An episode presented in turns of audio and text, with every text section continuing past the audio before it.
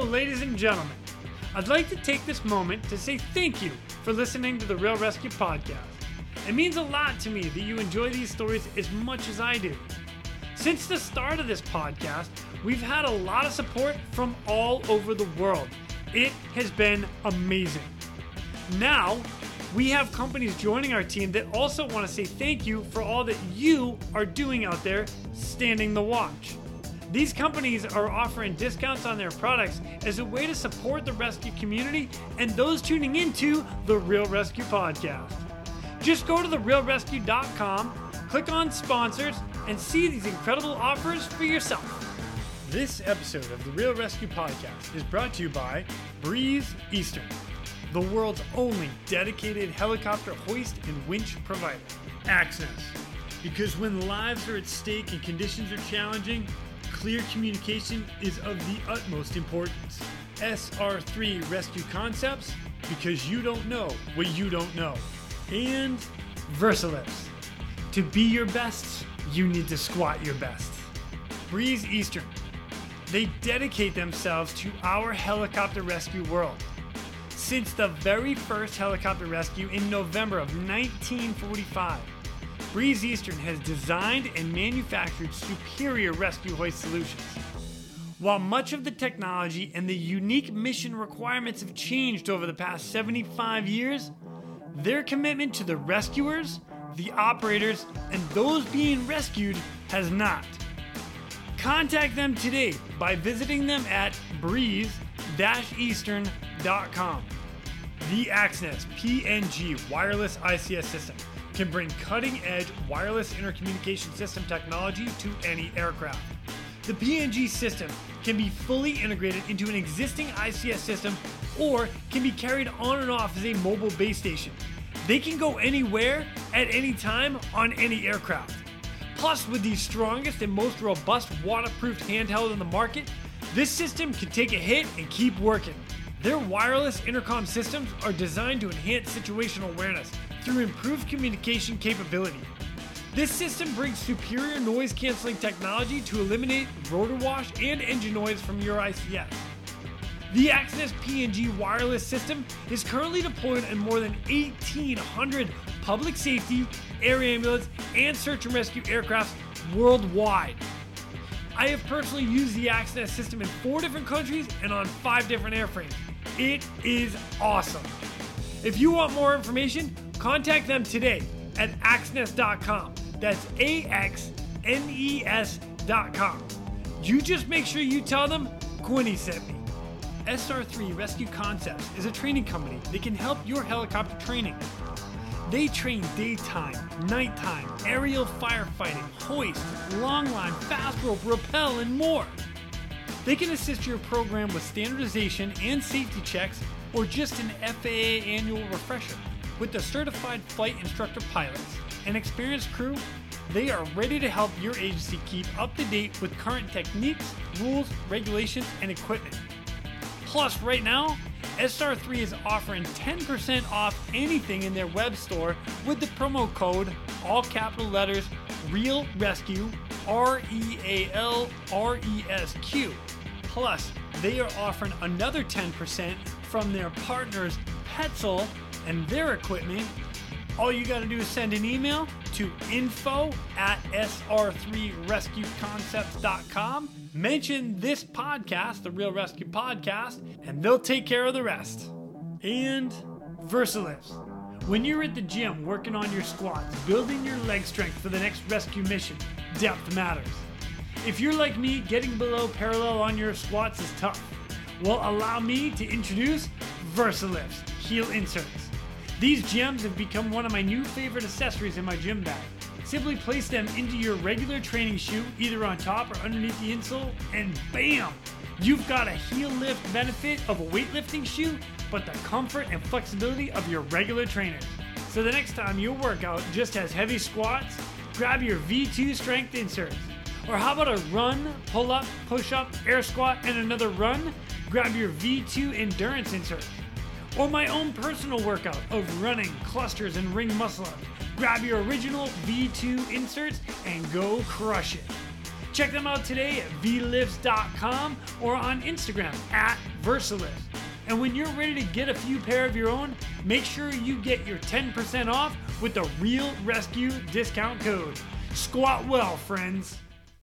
Coming up next on this episode of The Real ResQ, we are joined by a guy from the UK. That's right, the United Kingdom. He comes to us with some epic stories from his time in the Royal Navy. So please welcome our next guest, Mr. Jay O'Donnell.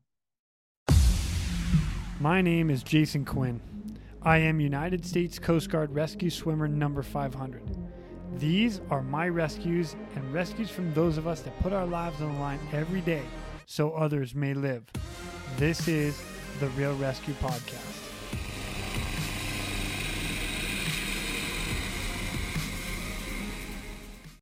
So. Ladies and gentlemen, thank you for joining me here at the Real ResQ. Today, I've got a guy. Oh, actually, you know, come to think of it, you are my first UK guy ever to come on. Oh, wow. Okay. Oh, this is exciting. Ladies and gentlemen, Mr. Jay O'Donnell. What's up, dude? Hey, how you doing? All right, Quinny. Dude, I'm fantastic. Thank you. Ah, oh, thank you so much for for coming on and joining me. Um, we have a couple stories to talk about and and how like I oh, this is gonna be good because you earned a pretty killer medal from the it's the Queen Gallantry Medal, right? Yeah. Yeah. Which I'm I'm super pumped to hear about. Um, and then you have a book you've written, which is even hold on, it's uh Rescue 194, right? Well, yeah, yeah, yeah. Nice. Yeah, and that's um that's just sort of captures my search and rescue career really in a nutshell. But uh, we'll hopefully talk about a few things in between. But yeah, it's um, you know, it gets good reviews mostly, which is great. mostly. So the bad reviews are all your friends that are like, ah, what a loser. yeah, it was like, um, yeah, I get neat shit every day from that book. Or years from you know, my it, friends.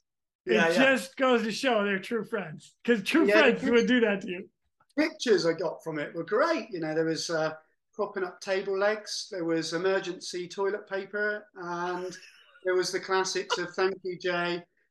My son is now asleep in his cot with a book over his chest. So you know, I like to think I've, I've done some good in the world. oh my gosh, I freaking love that. what a friend's for. I mean, really, like you know, it's the guys we serve with. It's what it's what they do and what we put up with. I'm okay with it.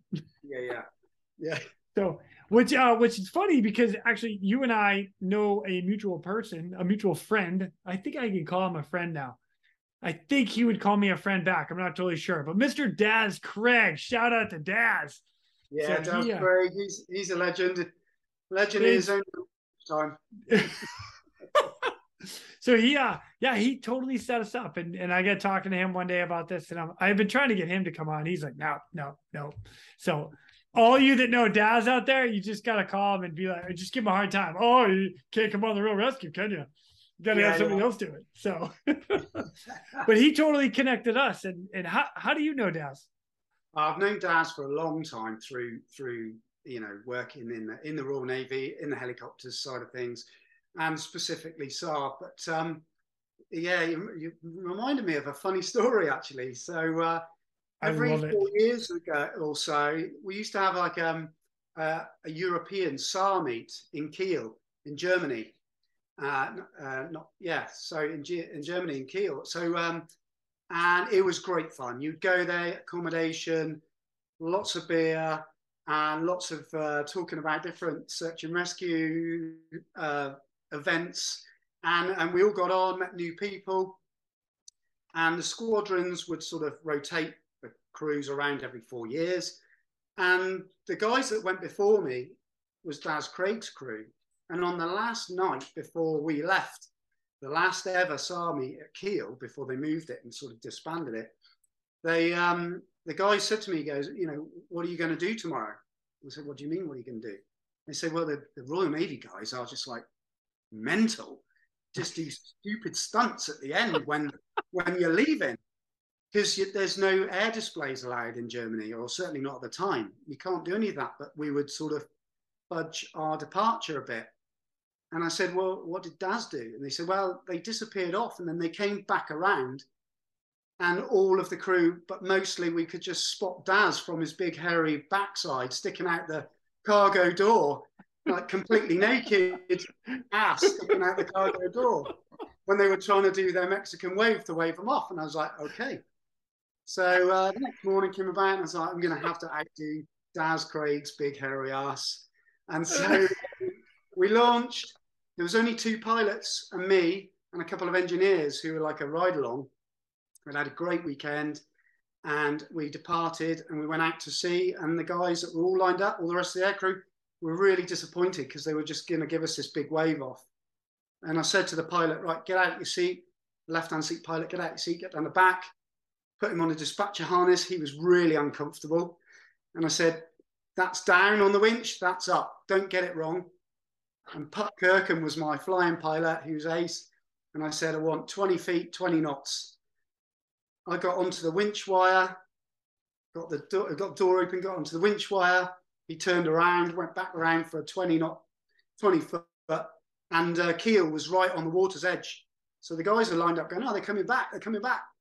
And I got the pilot to winch me out on comms initially because I didn't trust him until my comms off.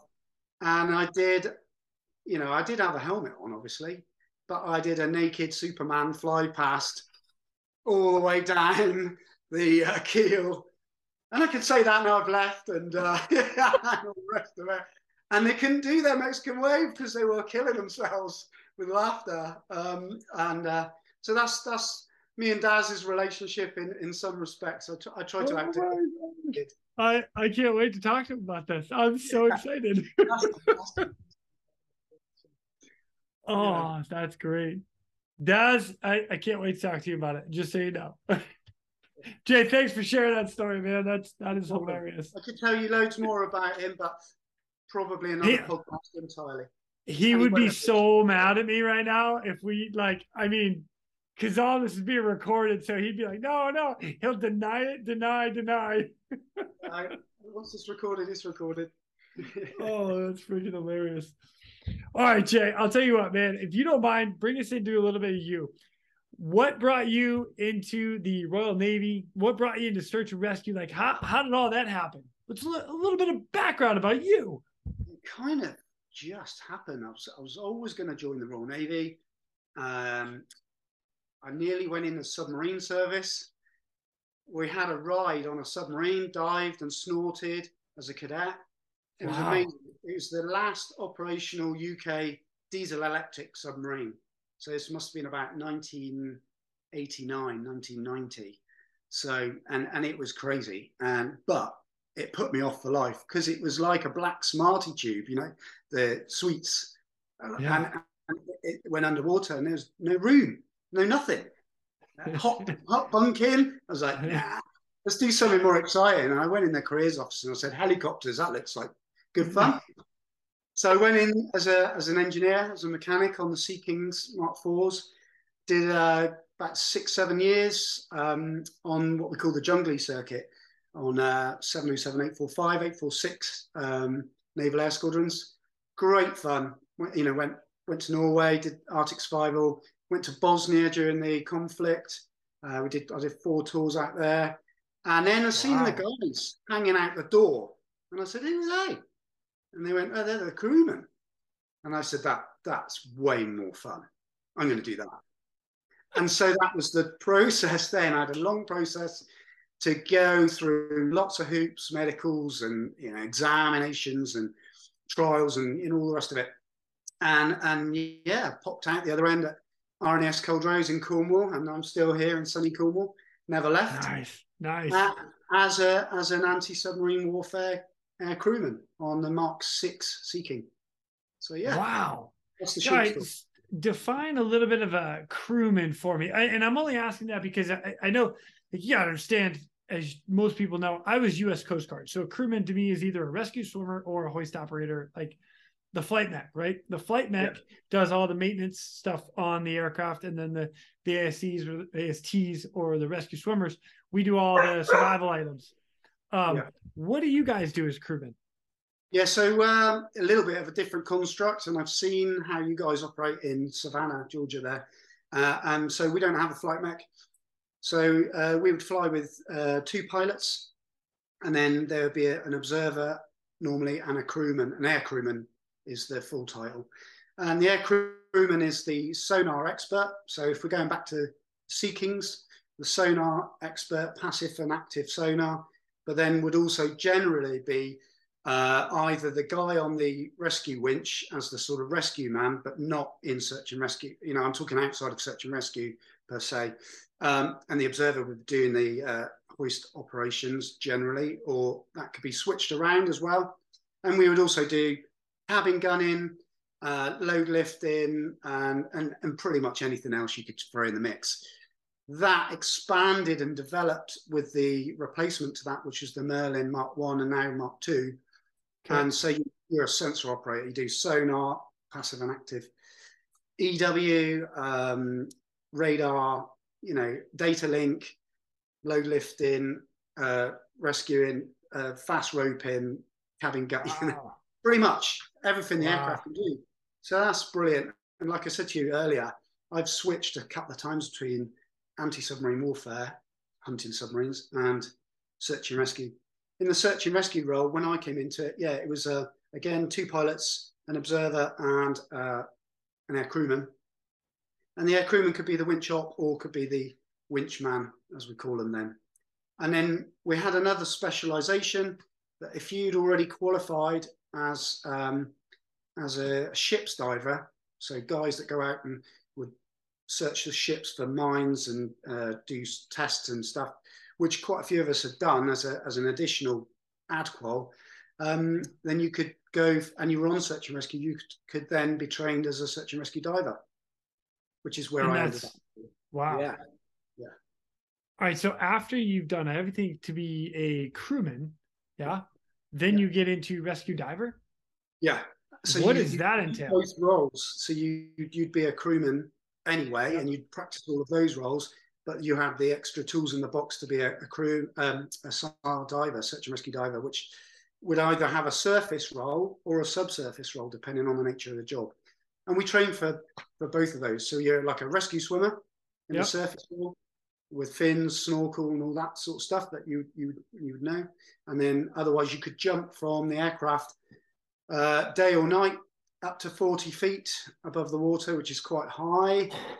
And you need, and that's why the training course was nails, absolutely nails, because you have to get it right. You've got a twin set dive set on your back you get it wrong, it hurts. I smashed my front teeth out once.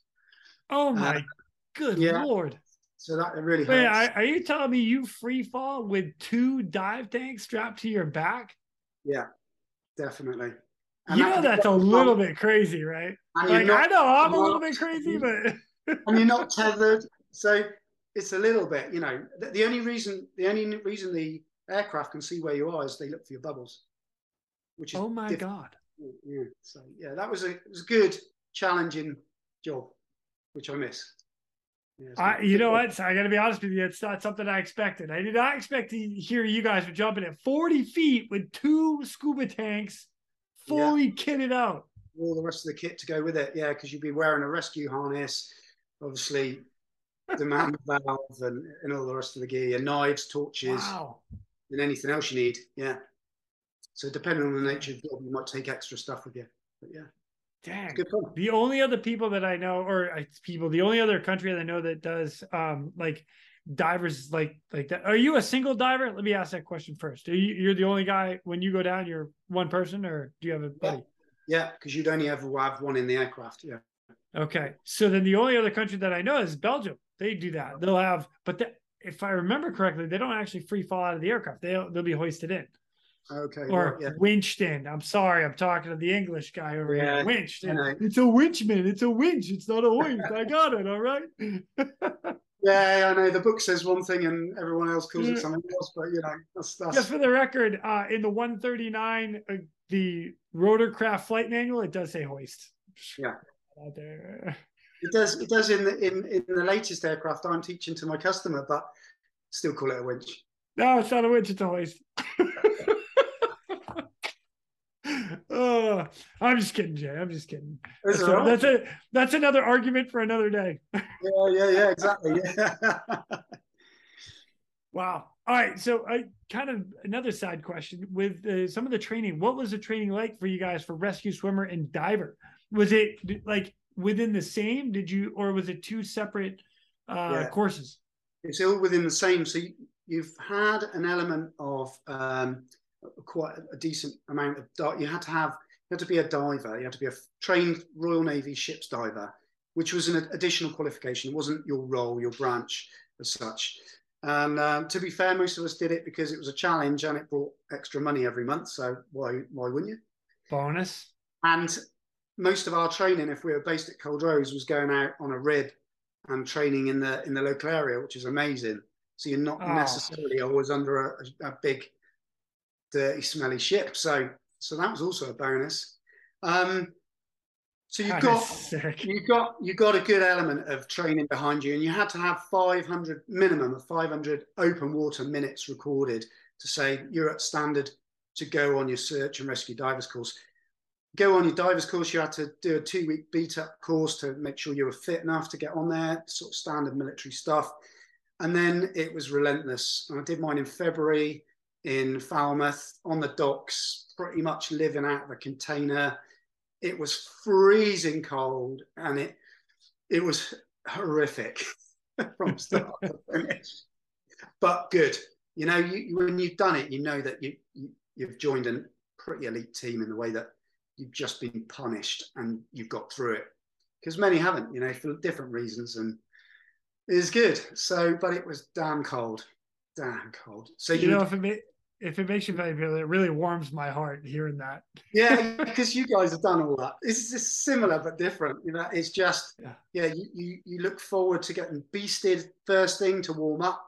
So you're jumping off the side of the dock. If the tide's in, you're up at what we call a giraffe, which is an aircraft lift. So they would get it up to 20 foot, 30 foot, 40 foot. You do so many jumps off of that, up the ladder, jumps, and then you'd swim across the dock and once they beasted you doing that for an hour, you were warmed up, right? Wow. And then, and then you get a brief about, you know, as as we move on, you know, you, you just get hammered with all that stuff, and then basic routines and safety equipment, and then you move into the diving phase where you do more diving stuff, more, you know, pitch black diving, uh, navigation under the water diving. You know, we go we go to Horsea Island Lake in um, in uh, Portsmouth and you begin loads of tasks, and the viz is almost zero there, which is quite interesting. And they've got things where you can swim in and do rescues, and they can see you doing it because you're like in a bubble. Uh, so yeah, so it's good. And then and then you move on to the boat stuff. That you know you advance in your dive in, and then you move on to the aircraft stuff where you're just pummeling the jumps, absolutely pummeling the jumps, just to get you so many jumps in you know, in the wow. surface role and in the and the weighted role, what we call the weighted role, subsurface role. And then you're doing rescues on each other because there was, you know, do a minimum course of three, three or four. Yeah. yeah. So I, timeline wise, all right. So for me, it it was about. Let's see. I I got to think about this for a second now. Let's see. I in I graduated in 2000. So 1999 is when I I went to my air station to start my rescue swimmer process. Um, it was probably the fall of 2000, so maybe a year to a year and a half, give it, yeah, about a year later. Yeah, yeah, uh, it so, took all the way to get all the way through that. What what's the timeline for you guys? Uh, okay, so um, we're already trained as crewmen, which takes a couple of years to yeah. teach all those aspects. You know, when I went through it was six months just on acoustic signatures of submarines. Oh so, wow! Yeah. Dang. Before, before you even get to get you know see the aircraft, the helicopter, you're like in a classroom learning it, audio, visual, you know, all the tracking like Jonesy on the on the boat, right? Yeah, doing yeah. all that stuff. Like, yeah. so and, and then you get into the flying aspect and you do your secondary roles, which was with 771, the the SAR squadron then doing all your load lifting and your um, rescue, uh, you know, in water rescuing, you know, basic stuff on the winch wire. And uh, we also used to do great stuff like uh, Gemini lifts, boat lifts. So you'd fly the boat out, winch the crew into the boat. They would start the engine, and then you would release the boat as it was getting underway when you know with you. This is quite cool. Oh, yeah. that's badass, man. That's wicked cool. The pickup was even more difficult, but you can imagine that bit. So they have to wow. they have to come under underneath the, the winch wire and the, and the and the and the hook, and we would lift them on their strops. So the strops are attached to the boat. They would yeah. come in, attach the strops. And once we've got that, obviously the helmsman stays with the engine initially, yeah. and then you winch them out the boat, and and the and you tell the aircraft to lift the boat out of the water and fly away. So oh good, oh good God. fun stuff. All good fun stuff. That is so cool. It was interesting oh, because you know we were talking earlier about how, how did I get into search and rescue, and you know really I think it was what you mentioned to start with. You know, it was the, it was the first time I was challenged in a sort of search and rescue role before I was trained specifically in search and rescue that got me into oh, it. This is kind of like your very first search and rescue case, isn't it? That's right. That's, yeah. Uh, yeah. okay, I'm excited. Uh, yeah. So I was trained as a as a uh, as a crewman. It was my first uh, operational tour uh, outside of training. So I just joined my new squadron. We did a bit of um, bit of a workup, you know. So yeah, you, have passed your driving test. Now we're going to teach you how to drive properly. Like you know, get in the aircraft, do things differently, expand it. I'm like, yeah, okay, I'm up with this. And that's how we went. And we were on, uh, and then all of a sudden, we're on an aircraft carrier HMS Invincible, and we're heading down the Mediterranean. And as is normal, to split the task force, you know, up and do different things at the same time, uh, four of our aircraft from the squadron and me went on to what was RF, R, RFA, sorry, Fort George, and um, it was an oiler tanker, and so um, and we split up doing different things. We had aircraft on the aircraft carrier still. They had the jets, the Harriers on there as well. So it made more room and more sense. And then middle of the night, I got a shake right down low in the bilges where our bunks were. And it was all, it was a huge mess deck in those days. And we had loads of engineers in there and then the crewmen in one sort of side. And somebody shook me and said, Jay, get everybody up. There's a massive job on, massive SAR job. And I was like fast asleep. It's like one in the morning. What? This is a wind up, right? And I really thought it was a wind up. I was looking around, pitch black, everyone's snoring. So I got my flying overalls on, got my socks on, and I ran around the corner, nobody there. I ran upstairs to see who was winding me up. Because you know, like we were talking about earlier, messing about, playing jokes on each other, it was it was rife. So I was like, this is a wind up. What what's going on? And I went all the way up into the briefing room, and there was about four people there starting to get this information in. And I said, What's going on? And they said, There's a ferry that's gone over in the middle of the night. We're all launching everything. I said, What? You're joking. He said, There's 500 people in the water. Oh Get my good up. lord. I went, Shit, 500 right. And I legged it. I went down. I turned all the lights on. Everyone moaned at me. I shouted, Everyone get up we're launching all the aircraft. And then everybody just flipped into that, right, this is real. And off we went. So, um, short story, you know, we're allowed to drink. Oh, oh no, no, no, no, no! Do not make this a short story. Okay. I want, well, I want, I want all the details, man. You okay, got 500 okay, people in the water. Are you kidding yeah? That's a big job, right? So we got four aircraft, but you, you just you can't range all four at the same time because we only got two spots on the aircraft on the deck, right? So they kind of they were planning the cruise accordingly to who was best placed. Had anybody been in the bar drinking, you know? And that was all of us, pretty much. Not not in the bar. Luckily, none of us had been in the bar. None of us had drunk. Don't know why. Just wasn't.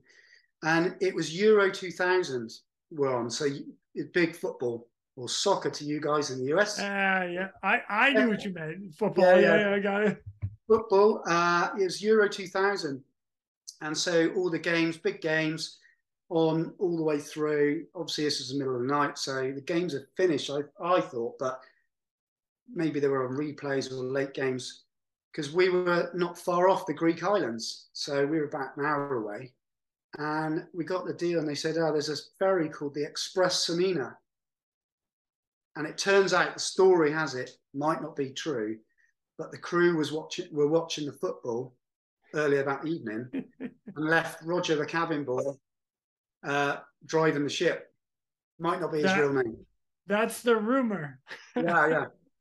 Okay. And, and then at some point hit rocks, outcrop of rocks, uh, hold it, and it turned over and sunk within 10 minutes. And it, there was 512 people in the water. Oh, There weren't oh. enough life jackets. There weren't enough lifeboats. It was one of those things they just never thought would happen. So they just put the minimum stuff in. So one by one, we got the aircraft spooled up and off we went. Went straight to Invincible, refueled, and off we went. Now, in the book, I talk about a difficult journey that I had with my senior guy, my senior observer, who was in, who was our manager, you know, of all of us, and and and our relationship wasn't good because I Oh, I I'd gone and had an operation to get my sinuses drilled because I wanted to be a diver. You see, SAR diver, Okay. and he said no, and it, it caused a lot of friction. And I was crewed up with him, and I just thought, oh man, how is this going to go? I've been on the shitty jobs list now for weeks, uh, and to be honest, it, it was the it was the making of our relationship. And he is an ace guy, Chris Webb. Everyone will say the same. Absolute top guy. So we refueled and launched, and it was pitch black, and the sun was coming up, and it you know, luckily the um, it was close to shore, and it turns out a lot of the um, village boats from all the villages they'd all come out and just been pulling people out of the water. So we started Oh, looking wow. We were just airborne for hours. And uh, Chris put me down to many little islands where there was life rafts, Yeah. and it was weird, eerie, quiet, still, and just everyone's shoes left in a pool in each of these life rafts, because that's what you're told to do: take shoes off. But there was nobody there, just life rafts and shoes. So we carried on flying around, and then we'd spot a life jacket or something floating, and I'd get put down just to make sure there's nobody on it. It's like, no, nothing. And then the real deal started. Things started popping up, and the sun was coming up, and there was helicopters everywhere.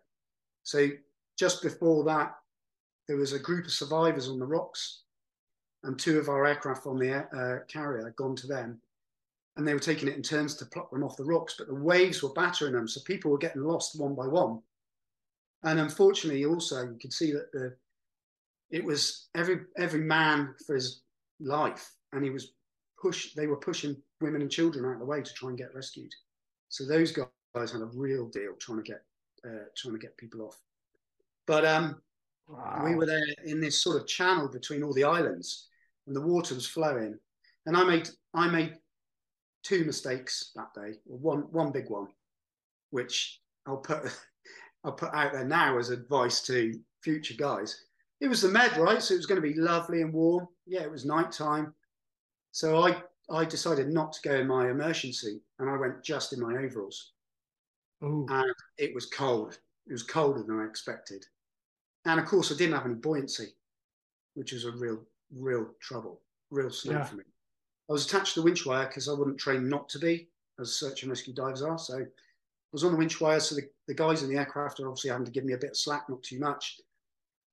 And we spotted someone and we went to the, it was a, he was a chef and uh, you could see as we got closer, Chris winched me down to him. And for some reason, I just decided I'm going to take one rescue strop and what we call a grabbit hook, which you can adjust, you know, attach to baggage or whatever, you know. Oh, nice. I'm not actually familiar with that. Yeah, so we've got a grabbit hook in the, in the toolbox as such. So uh, I, I took a grabbit hook because I knew it was going to be difficult, and it he looked dead. And then this is really difficult when I replayed this story when I was writing the book. The emotions came out for the first time, and we're talking like 10, 10 plus years later.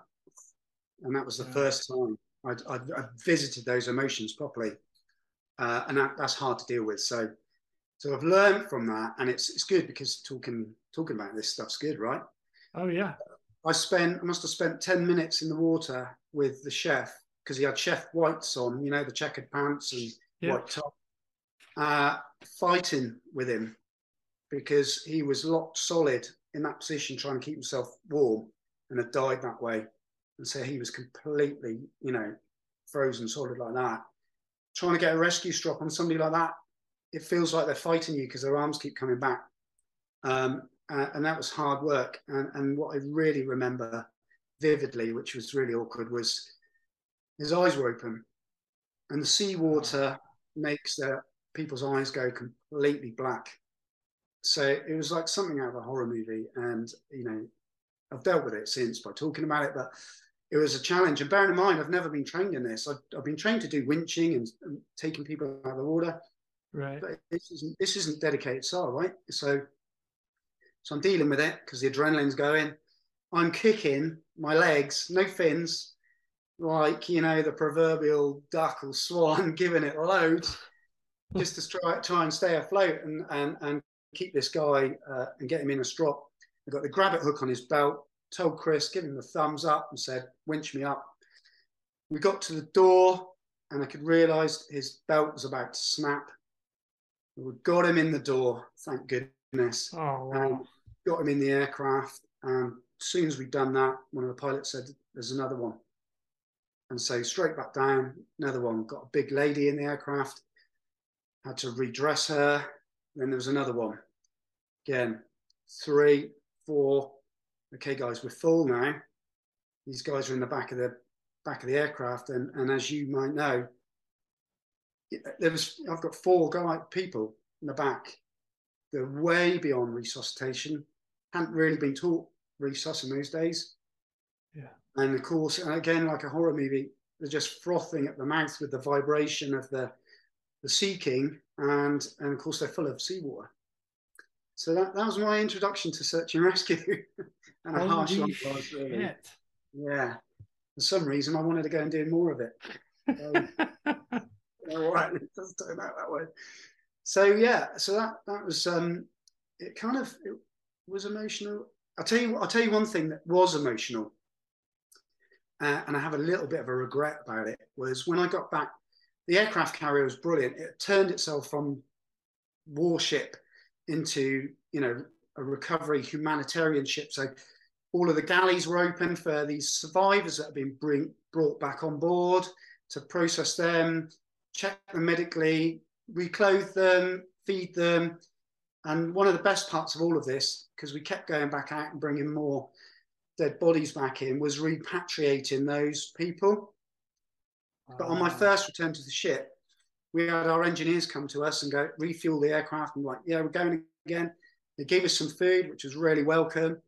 And one of the guys had looked at me. I remember him stopping absolutely dead in his shoes, stuck there, just staring at me. And I was like, okay, and we're busy and we're moving people, putting them into body bags, taking them out in stretchers, re-rolling the aircraft, getting the water out the back to go again. And um, and I remember that moment only because I've looked back at it.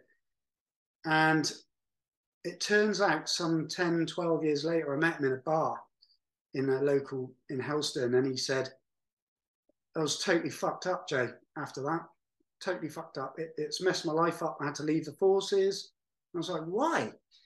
You know, was it the dead bodies? What was it? And he's like, he said, all of that, but you were just covered in blood. Your whole overalls Oh, were covered wow. in blood. And it just fucked my head up. I was like, mate, no, I wish you'd talk to me. They said it was flare paint. All of these these people had gone in the water with flares, and it was on the surface. It was on them. It was just flare paint. And you know, and it took Oh, twelve no years way. for me to have that conversation with him by chance. And he said, you know, it's cost me my my. He, he couldn't get over it. It cost him his his marriage or his relationship. He, he left the services. You know, he just couldn't focus. Just had this haunting. And I was like, oh, I wish you'd come see me. Yeah. So anyway, yeah, so the best bit was repatriating them and then learning a lot of lessons along the way. So, but my advice would be think about the water temperature and buoyancy because without buoyancy, it's tough, right? A, yeah. a, wetsuit, a wetsuit gives you buoyancy. Rhino rules. Wow, man, what a what an introduction to search and rescue. Holy smoke! There was some good stuff done that day. We had um, we had other aircraft. We had um, Hercules flying over doing recce and spotting and stuff. We had a Lynx from one of our ships as well from the and and the, the guy in the back of that is an engineer that's just trained in basic stuff. Take my hat off to him. We, we there was like four of us in a row, all lined up, pulling dead bodies out, uh, you know, down this channel between the islands, and you could see the Lynx and the um, and the Lynx got the uh, the children and stuff, and, and you know, so you know that was heartbreaking at times. Ouch! Just yeah, think, that's tough. God, it wasn't me, but you know those guys. So yeah, they did a great job as well. Yeah, so that was an interesting uh, introduction. wow. You know, I let me let me circle back real quick to your buddy that you met in the bar. You know, and and having that it's something we I actually talk about it quite a bit here and, and other guests that have come on. You know, when you get back from a case like that or or something that you uh, just sit down and talk about it like even if you've got the question and i'm on board and now that you've told them like no it was not blood it was flare pen it was the it was like a sea dye like a red yeah. sea is that i mean i i know green sea dye marker is that i assume this well, is similar no it was they, they'd gone in the water with actual flares to try and you know if they'd heard anyone just to see but yeah. you know and you know from the flares that we used to jump with we'd have a a day and night flare. So you'd have a smoke on one end and you'd have a yeah. phosphorus bur- hot burn one. And I think that's what they'd had. Yeah. So they, they'd sent up a hot phosphorus and then, the, you know, the paint, the smoke, whatever it is. Yeah, it was all just there and all around them and on them. So, yeah. And you just got all over you. And and he took it totally as something yeah, different that wasn't. All you're seeing is, is body bags and, and people yeah. putting people in body bags and then me, yeah, and it just messed him up. And it's just such a shame because at least we had that conversation. But you know, it's just 10, 12 years too late. Yeah. Wow. Yeah. Wow. Yeah, I'm all about it. Talk about stuff like that. Sit down and debrief you, and you laugh because in those days there was there was nothing in place protocol wise uh, for us. And um, you know, all the guys were involved, all doing the same sort of stuff. But um, we um, yeah, we got invited into uh, the senior rates mess, and the, the chaplain, the, the bish as we call him, came over from the aircraft carrier, and we kind of just got pissed up. Yeah. and, and, I, am not sure there was much talking about the job, but you know, it was a it was a stress relief. I guess. Yeah. Mm. Wow. Dang, man. I was a young man then as well, right? So yeah. Like, what happened there? Dang. Well, thanks for sharing that, man. That's uh that's one heck of a way to get into search and rescue. yeah, I think the, the captain the captain uh, of that vessel went to prison, and uh, he actually killed himself because I think oh. it was uh, seventy nine people died because because of the whole the whole thing. So yeah, or seven, he was number seventy nine. I think it was seventy eight died that night. So yeah. Wow. Sorry, the dog's. Jeez, cool. Oh, man. Moving on to all right things. okay. Oh man.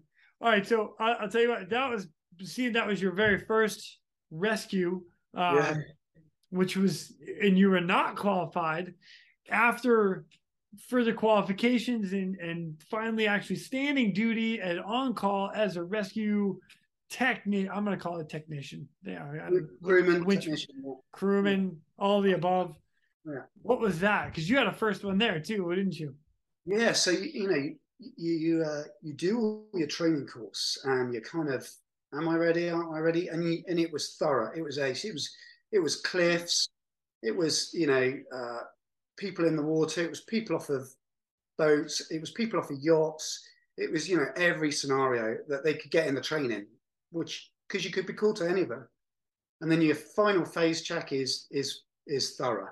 They get all the agencies involved, you know, Coast Guard, lifeboat, uh, the local boat that we used to use, part of a, the the air station. You know, all these scenarios to test you. You had no idea. You just get like for real job, but called. So you're shadowing people, and then then you let loose, right? And you're on your own. And it's like my first job. I'm pretty sure it's my first job. It was three in the morning. Great, because we did 24 hour shifts in the Portakabin out the back. And I was with a guy called Gav Reno, and um, he was a really nice guy, and he was my winch op, right? And it was for an injured sailor on uh, on a fishing boat, so an, an injured fisherman on a foreign boat. So you've got the language barrier. We're like 250 miles out at sea. So we so we've got islands that are about 30 miles away, 35 miles away, called the Isles of Scilly, which are beautiful. We'd hop on there, gravity refuel the Sea King, which took forever. If you could get the Bowser driver out at stupid o'clock, and then yeah. off we go into the into the Bondu, and we got there. Wait, into the what? Into the Bondu, into the. Into what the, the hell is a Bondu? I don't know. It's just the just the name for the the nothingness, into the nothingness. Oh, the nothing. Okay. It's the black. Dude, I'm American, bro. I I don't know all these little. You uh, you know, I'm testing you. I'm, I'm educating you in, the English language, which is the proper English. The proper English. No, not proper English. Queen's English, yeah. Uh, yeah the Bondu, so, the Bondu. All right, out in the Bondu, out in the abyss, out in the the blank yeah, of nothing. Got it. Yeah, like that. so there's nothing there, right? It's it's pitch black and it's sea state ridiculous. And um, this this fishing boat is we've got him on course, we've got him slow down, got him so where we, where we want him, which is was a challenge. And I was on the wire with just the lights above me from the aircraft, and the bow is pitching, it's pitching, and there just doesn't seem to be that moment, that quiescent moment we're all waiting for, where Gav's just got five seconds to get me over the boat, bang on the boat, and release, right? And it's just that I'm there for 20 minutes.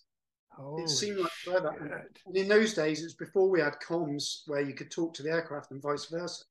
So I have nothing. I have nothing but the noise of the aircraft above me, the crashing of the waves and the boat just next to me.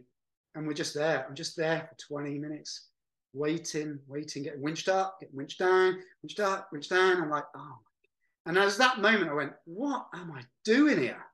What what have I signed up to? This is ridiculous. I am going to get so smashed up in a minute. This is not going to end well.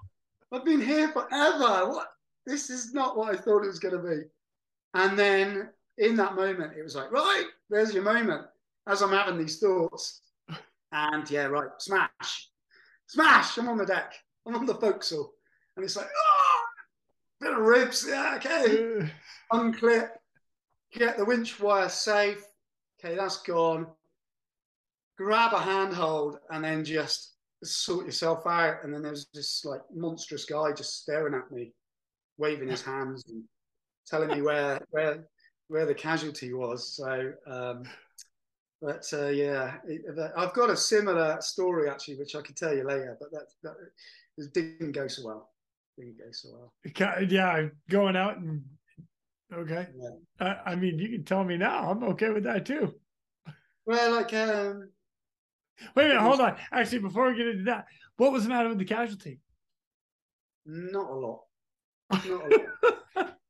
See, you're in like monster waves, boat yeah. just pitching and rolling, hanging yeah. for like 20 minutes. You get yeah. on deck and they're like, "What's up, dude?" Yeah, it's hey. like uh, that. Um, it was lost in translation, I think. So because they go through the French Coast Guard, French to UK, okay. they scramble us by the time it's like Chinese whispers. This guy's like missing an arm. So you get there you're waiting to get all your medical equipment down with you, but you just go and assess the casualty first, just to make sure. And uh, yeah, didn't need all the medical equipment. But, he comes uh, walking out. He's like, "Hey, yeah. what's up? Ooh, I'm yeah. seasick. Ooh. Yeah, that's right.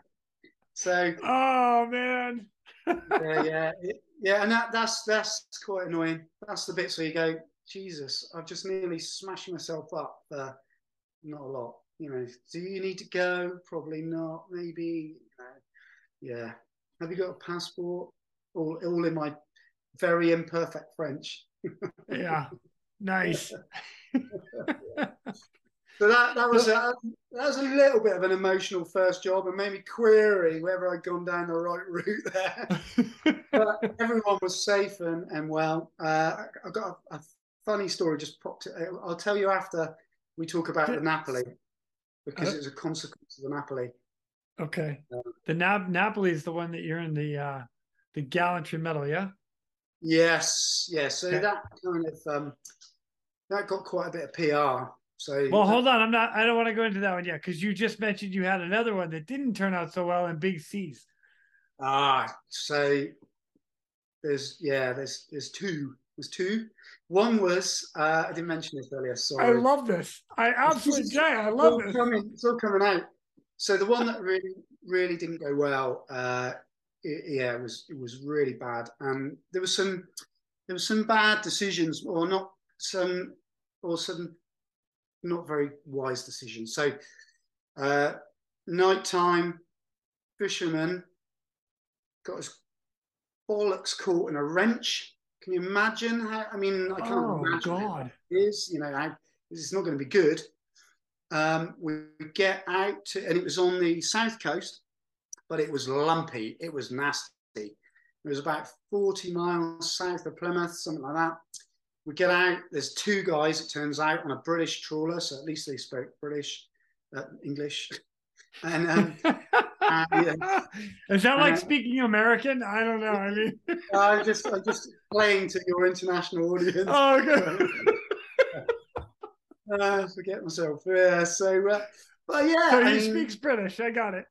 Yeah, he does. Yeah, good on him, mate. So, and we get set up for this, and we decided and so the guy who was in charge, right, was taking another observer who was shadowing him, and it was a job. So he'd done loads of training, and he said, "I want you to be the winch op. I'll be ready." And it's a real job, right? So we're on this job, and I'm like, right, okay. So how's this going to work? Because it's so rough. This little trawler, it's just getting smashed by these big waves. And we're trying to work out the wind versus the tide versus the swell, as you do to get the right orientation. And he insisted on putting the trawler down sea. And I said, okay, right, get it. We're into wind, they're down sea, but the split off is going to be quick, right? It's going to be really emotional. If, if, you, if it doesn't go right or loses visuals, you're gone. Yeah. No time for error. And anyway, we got the rescue equipment down to the boat, and he wouldn't put me down on the boat. He said it's too too dangerous. And I said, put me next to the deck, and then we'll make an assessment. And he said no. And this guy had cut. This guy who was in charge cut corners on his training already, and now he's in charge. And I've been on the squadron a few years, and he wasn't listening to me. So we've Got given it. him rescue equipment, and we've tried to give them some information over the radio. And I'm thinking, this is bad. This is a bad choice. We're hoping he's going to be properly dressed and he's going to get in the rescue strop correctly and he's going to get himself off the boat correctly without any assistance. This is not a good idea. And we've got the aircraft into wind and the boat down sea. And uh, guess what? It didn't go well. So the guy who was winching did a really good job, Tony because he was working really hard, but he had no experience in this because he was new. And the line went taut really quickly, and this fishing boat had a huge, uh, for a, for a small boat, had a really high stern um, fencing, you know, uh, whatever you call it. I can't think of the words, but you know, around it's really high. Yeah, the railings that go around the edge. Yeah, the railings yeah, okay. just really high, and yeah. so I guess maybe to the the guy's shoulder so he's already in a bad way, this guy. He's now dressed ready. The boat says, yeah. The skipper's on the wheelhouse. So he's on his own. He's attached. And then, of course, the con wasn't quick enough, I don't think. The boat and the aircraft start to split. The line went, the rescue winch line went taut immediately. And he went up and into the railing before anything else. Oh, at which God. point, Tony, the observer, went for the cut cable. I went for it. My hand got to his, pretty much on top of his at the same time. And we had to cut the cable, and the guy was face down in the water oh. in the middle of the oh, night in three meter waves. So the boat's gone. The aircraft's come to the hover. The skipper is screaming over the radio. And do you know what saved that man's life? Because he didn't die, luckily, um, was the fact that before we put the winch hook out, I said, well, don't forget the Cyalume, you know, the glow stick. Yeah. I said, we need a glow stick on the end of the winch hook so we know where it is, etc., etc. And the only reason we found him was when we were looking, I could see the glow stick about 40 units away from me in the two o'clock. And that's how we found him in the blackness. And he was floating like that. And we thought, Christ, we killed him. And then we got to him and we threw a backpack life jacket, life lifeboat that we carried okay. on a high line, chucked it out to him, and he got to it, and his hand came out. and thought oh, he's still breathing. And we had to then get the boat back in, and we only had one winch, one hoist, so ours was gone. We're going to aircraft change now. Luckily, they got the guy got him back in the in the boat. Now even more battered. oh my goodness! And um, he was okay in the end, which was good news. Uh, there was an investigation, obviously, you know, and, and it was no one's fault, but there there was some there was some decisions that weren't weren't the best in my view. Wow. Some might argue that, but and the other one I was going to tell you about was when people say to me about the Napoli, Christ, you know that, that's that's emotional, Jay, right? And I was like, yeah, it was emotional. That must be your hardest job. I'm like, no way, no way. It was another fishing boat middle of the night, two thirty in the morning, three o'clock, two hundred miles out to sea.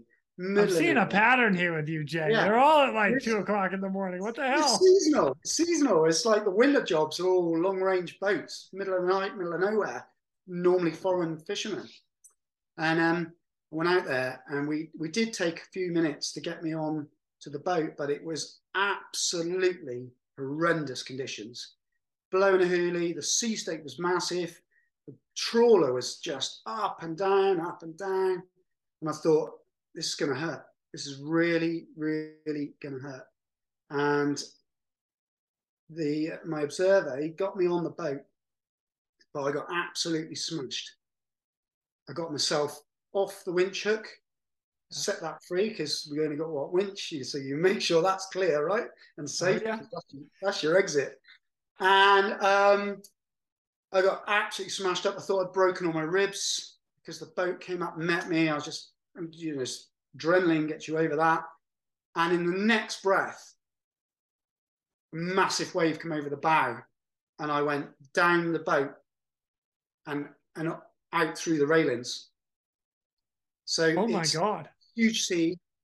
It's in the middle of nowhere. There's no light. The, the only light really is coming from the aircraft, which is at the bow, which is now backed away to get safe and keep the noise away and give me time to think and get on with my job. And I'm gone. And I've gone down this trawler and I'm gone off the back with the water. And at the last minute, I caught the guardrails and I was hanging off the back of the boat or by the guardrails. Oh, Absolutely. Oh yeah, dude. With broken ribs is what I'm thinking as well. Going, ah, this is not going well It's really not going well. And it took me all my energy just to get myself back on. And like, oh, Jesus, I'm now the casualty. And I'm like, absolutely, absolutely in bits. And, uh, you know, so I'm thinking, I hate to see the casualty now because we've got to get somebody else off.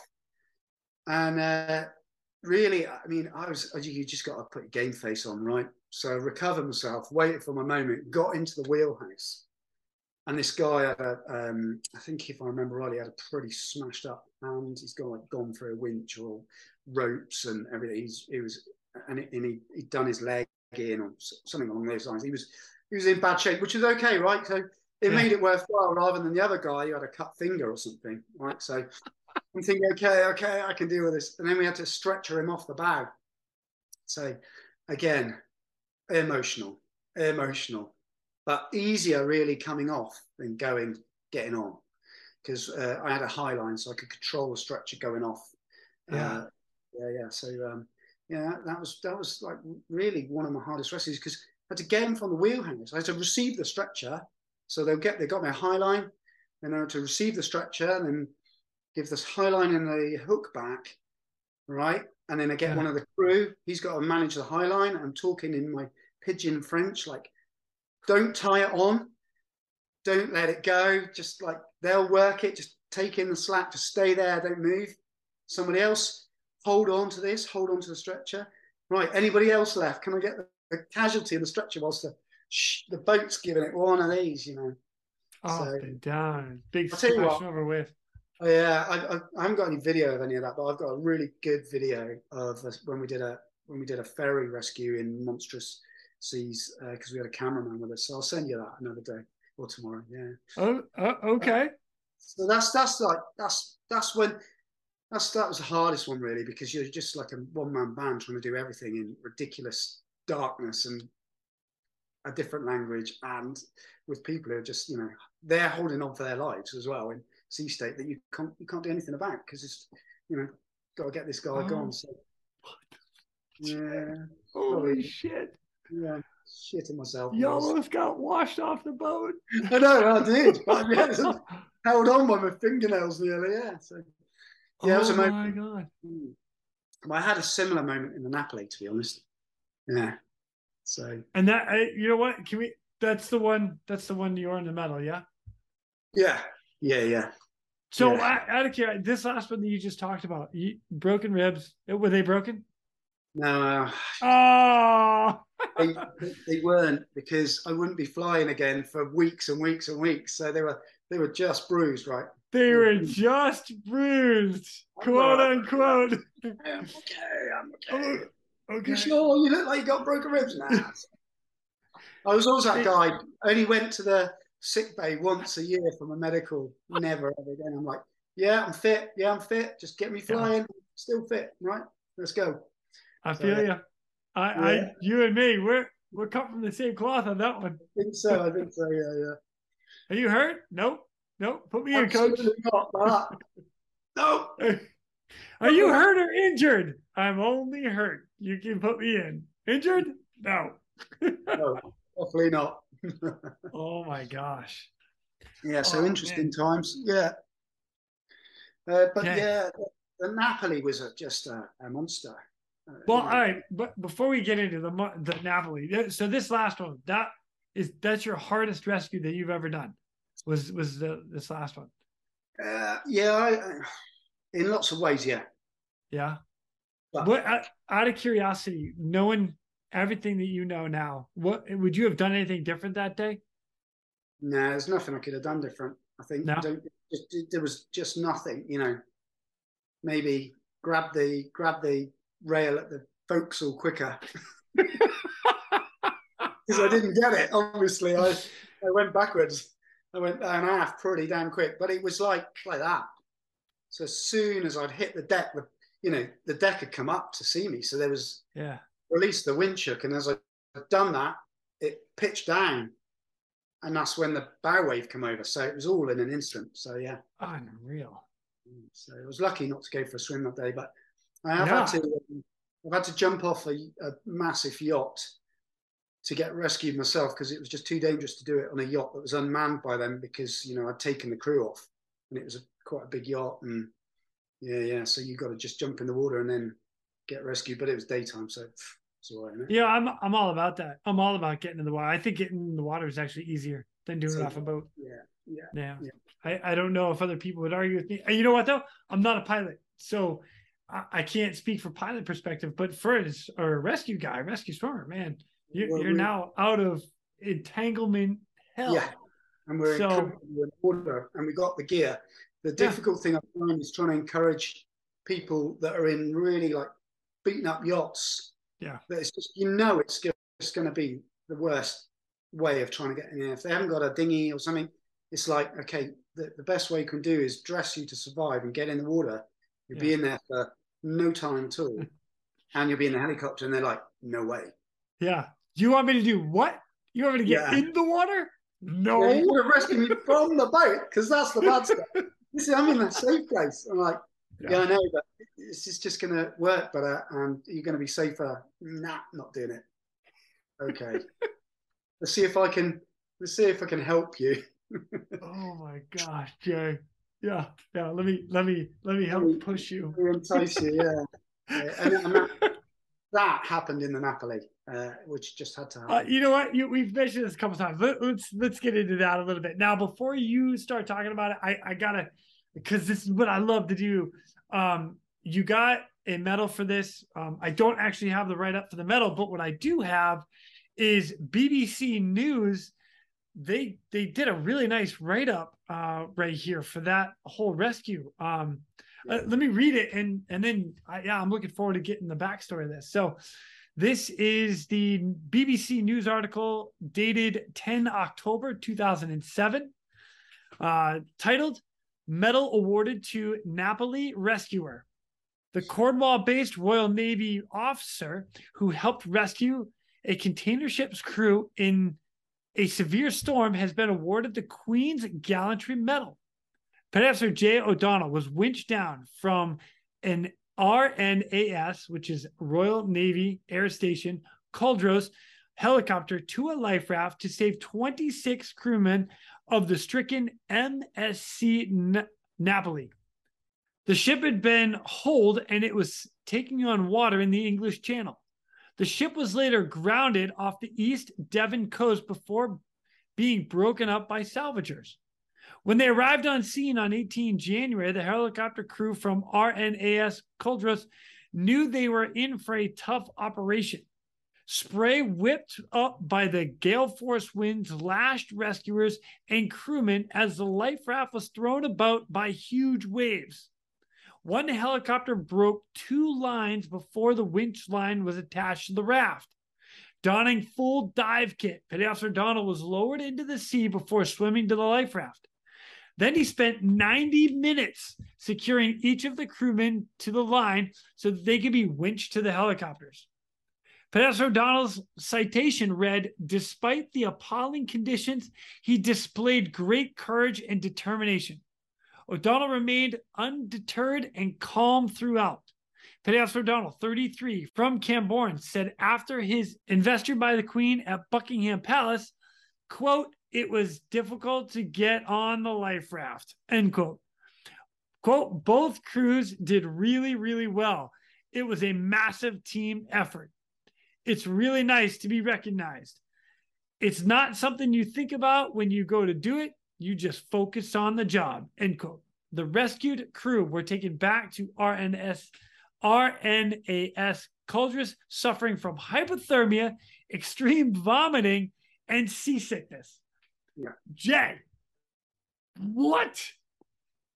that that is that's awesome. So 26 people boat taking on water, goes aground, gets all busted up. These guys are in the raft. You're going in. Holy yeah. cow. Uh, yeah. It was, it was, uh, it was, it was emotional thinking back at it, but the adrenaline just kind of just pushes you through. And, uh, I tell you, I'll tell you the longer story if you like. Is yes, I, please. Uh, um, uh, yes, please. So um, I was actually going off shift. I'd done a 24 hour stint. Uh, we'd had a couple of call outs, nothing in the middle of the night, thank God.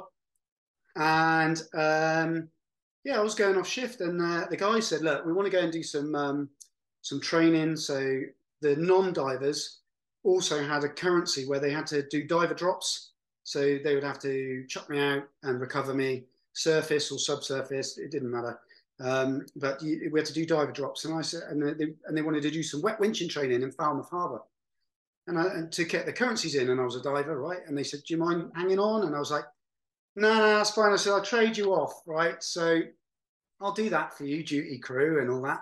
Uh, but instead of taking both my dive sets out of the the first aircraft, because we had two two aircraft, the first and the standby, the first and the second, I said, uh, I'll just, can I leave one in? And I'll just take my bag and my other dive set out because I'm on tomorrow.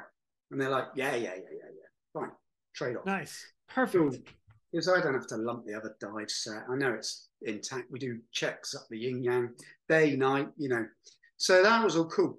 Um, and and then you realise that Jesus, the weather's blowing up outside a bit, and uh, yeah, and then we'd had the Met coming in. It's like, oh, it's coming in, it's coming in. You guys, if you need to go and do some winching in Falmouth, you better do it like now, because otherwise, it ain't happening. I'm like, I don't think it's happening. Full stop. It's really getting up, and then you start to hear the radio bubbling up. Right, there's stuff going on the radio that's like on the on the on the channel zero on the Coast Guard radio.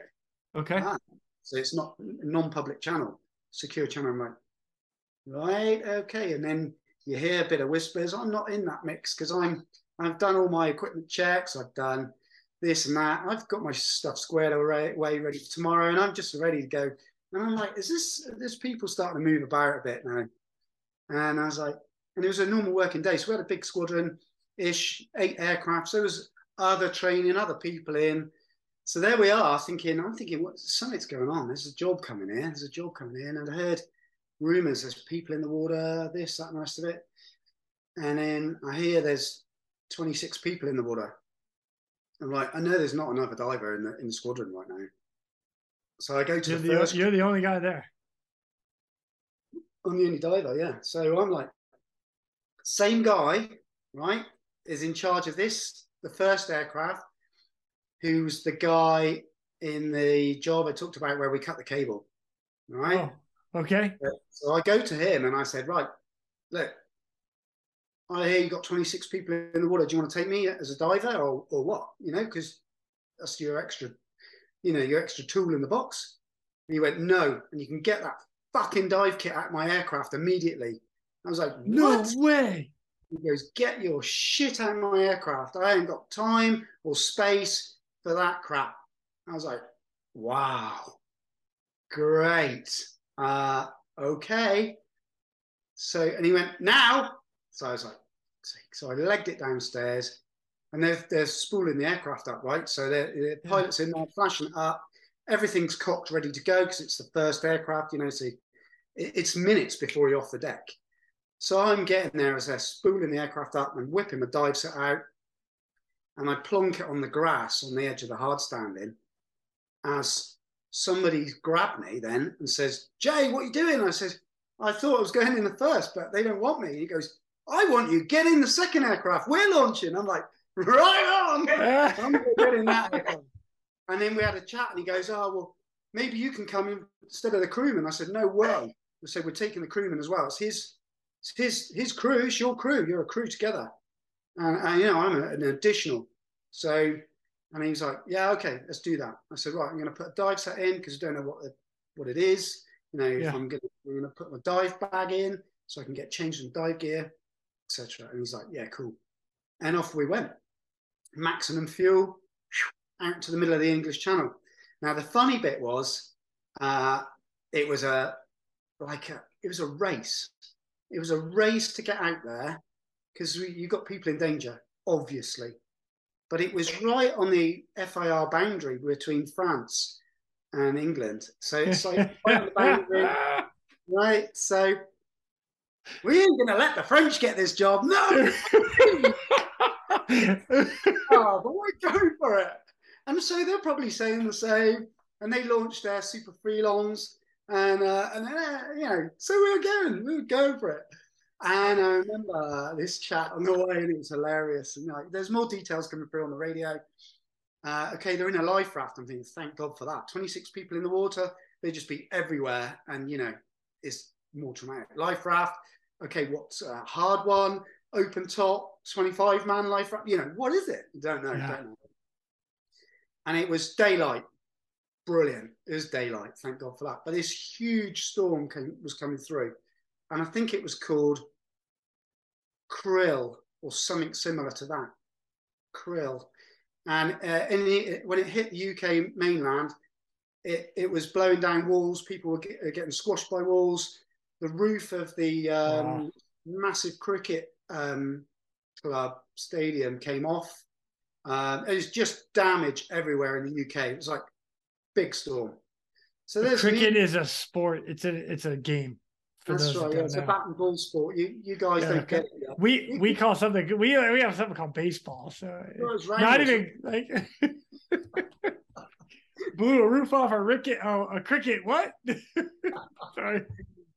So we'll give you, You know how fun this conversation is for me. Yeah, we'll I- give you a hundred years, and you'll have something like cricket, but not called cricket. Yeah. That's right. You know, it's, it's soccer, not football. What? Yeah, exactly. All that stuff. Kind of twist. Like Anyway, sorry, sorry. I diverted. I diverted. I digress.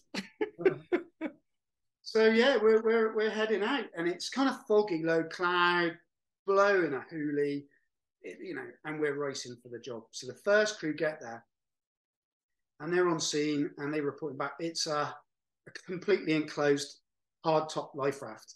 I've got the video. I'll show you, show you the video. Yeah. Heck yeah. Please do. Yeah, yeah, it's good. And uh, the problem with the video is you're looking down, it makes it look really flat. But I've got a video taken from a ship that tried to protect us, and that will show you what it was really like. And it's a bit like, I don't know, Perfect Storm or the Hollywood movies where the ship goes up one side of the wave and then flicks and comes down the other. And you're like, no, that doesn't happen. Well, it did that day. Um, so we get there and we're burning holes in the sky as the second. So we're their backup, right? So we're there for them and any other tools in the box that we can help with. So and they're there and they actually I they actually snapped three of the four high lines trying to get the high line to the back of the boat. There's a little railing and a door. And they snapped three and they like got one more left. And they're like, this is not working and I'm stood in the doorway on dispatcher with Chuck, Chuck Norris, right? So yeah, not the real Chuck Norris. yeah. I, yeah, it's called Chuck Norris because of that. And Chuck Norris has acknowledged that when it when the PR went, Chuck Norris sent him a message going, "Hey, you're the real Chuck Norris. You're the real danger guy. I'm just the guy on camera." This is brilliant, absolutely brilliant. oh my gosh. So me and Chuck are in the door, and I'm going, Chuck, get on the radio. Get on the radio. Tell them to get out of the way. I know how to do this. I'm the diver.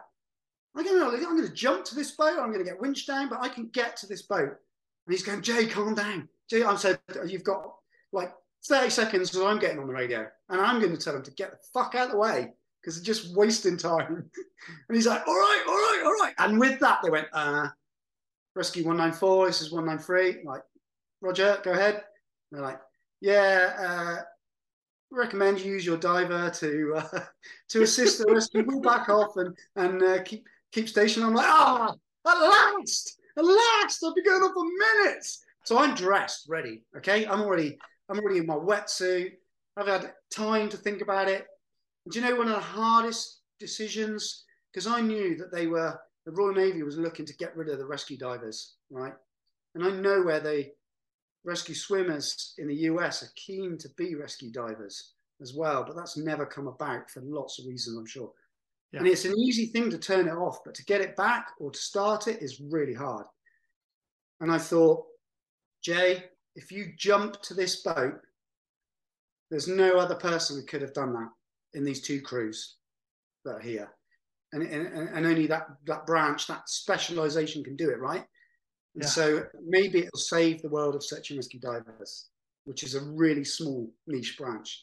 And I'd like to I'd like to say the highest decorated branch in the Royal Navy. Wow.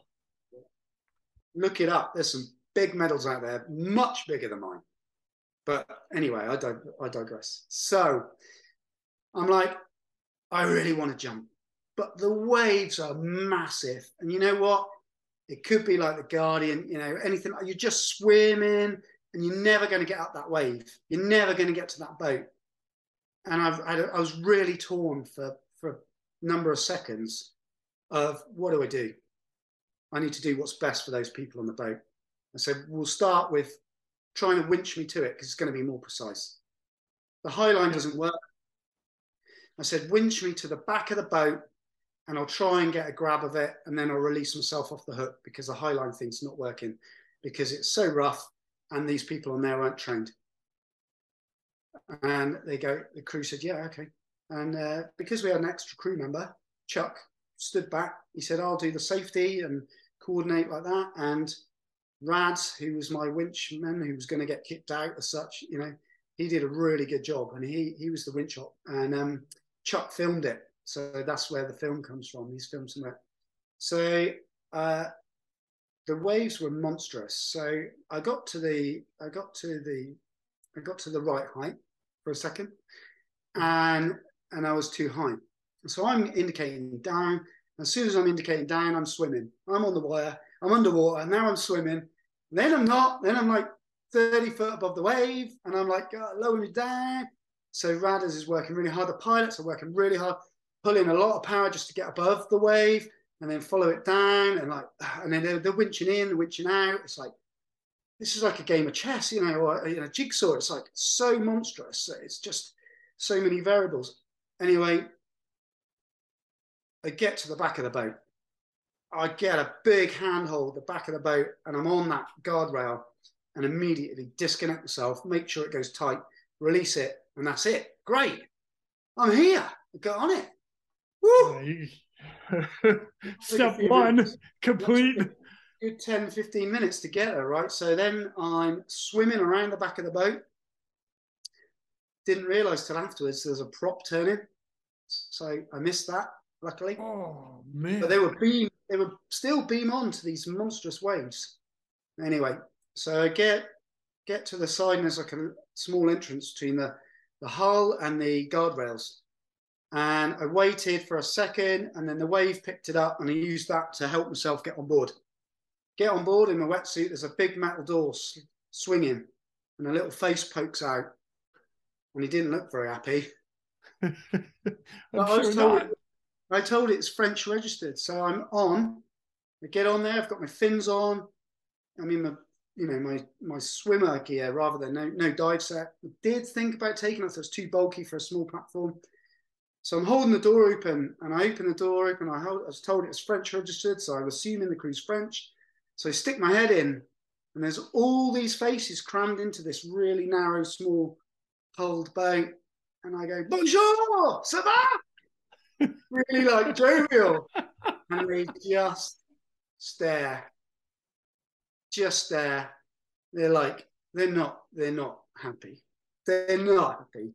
They're not in the mood for anything. I think they were maybe relieved to see me.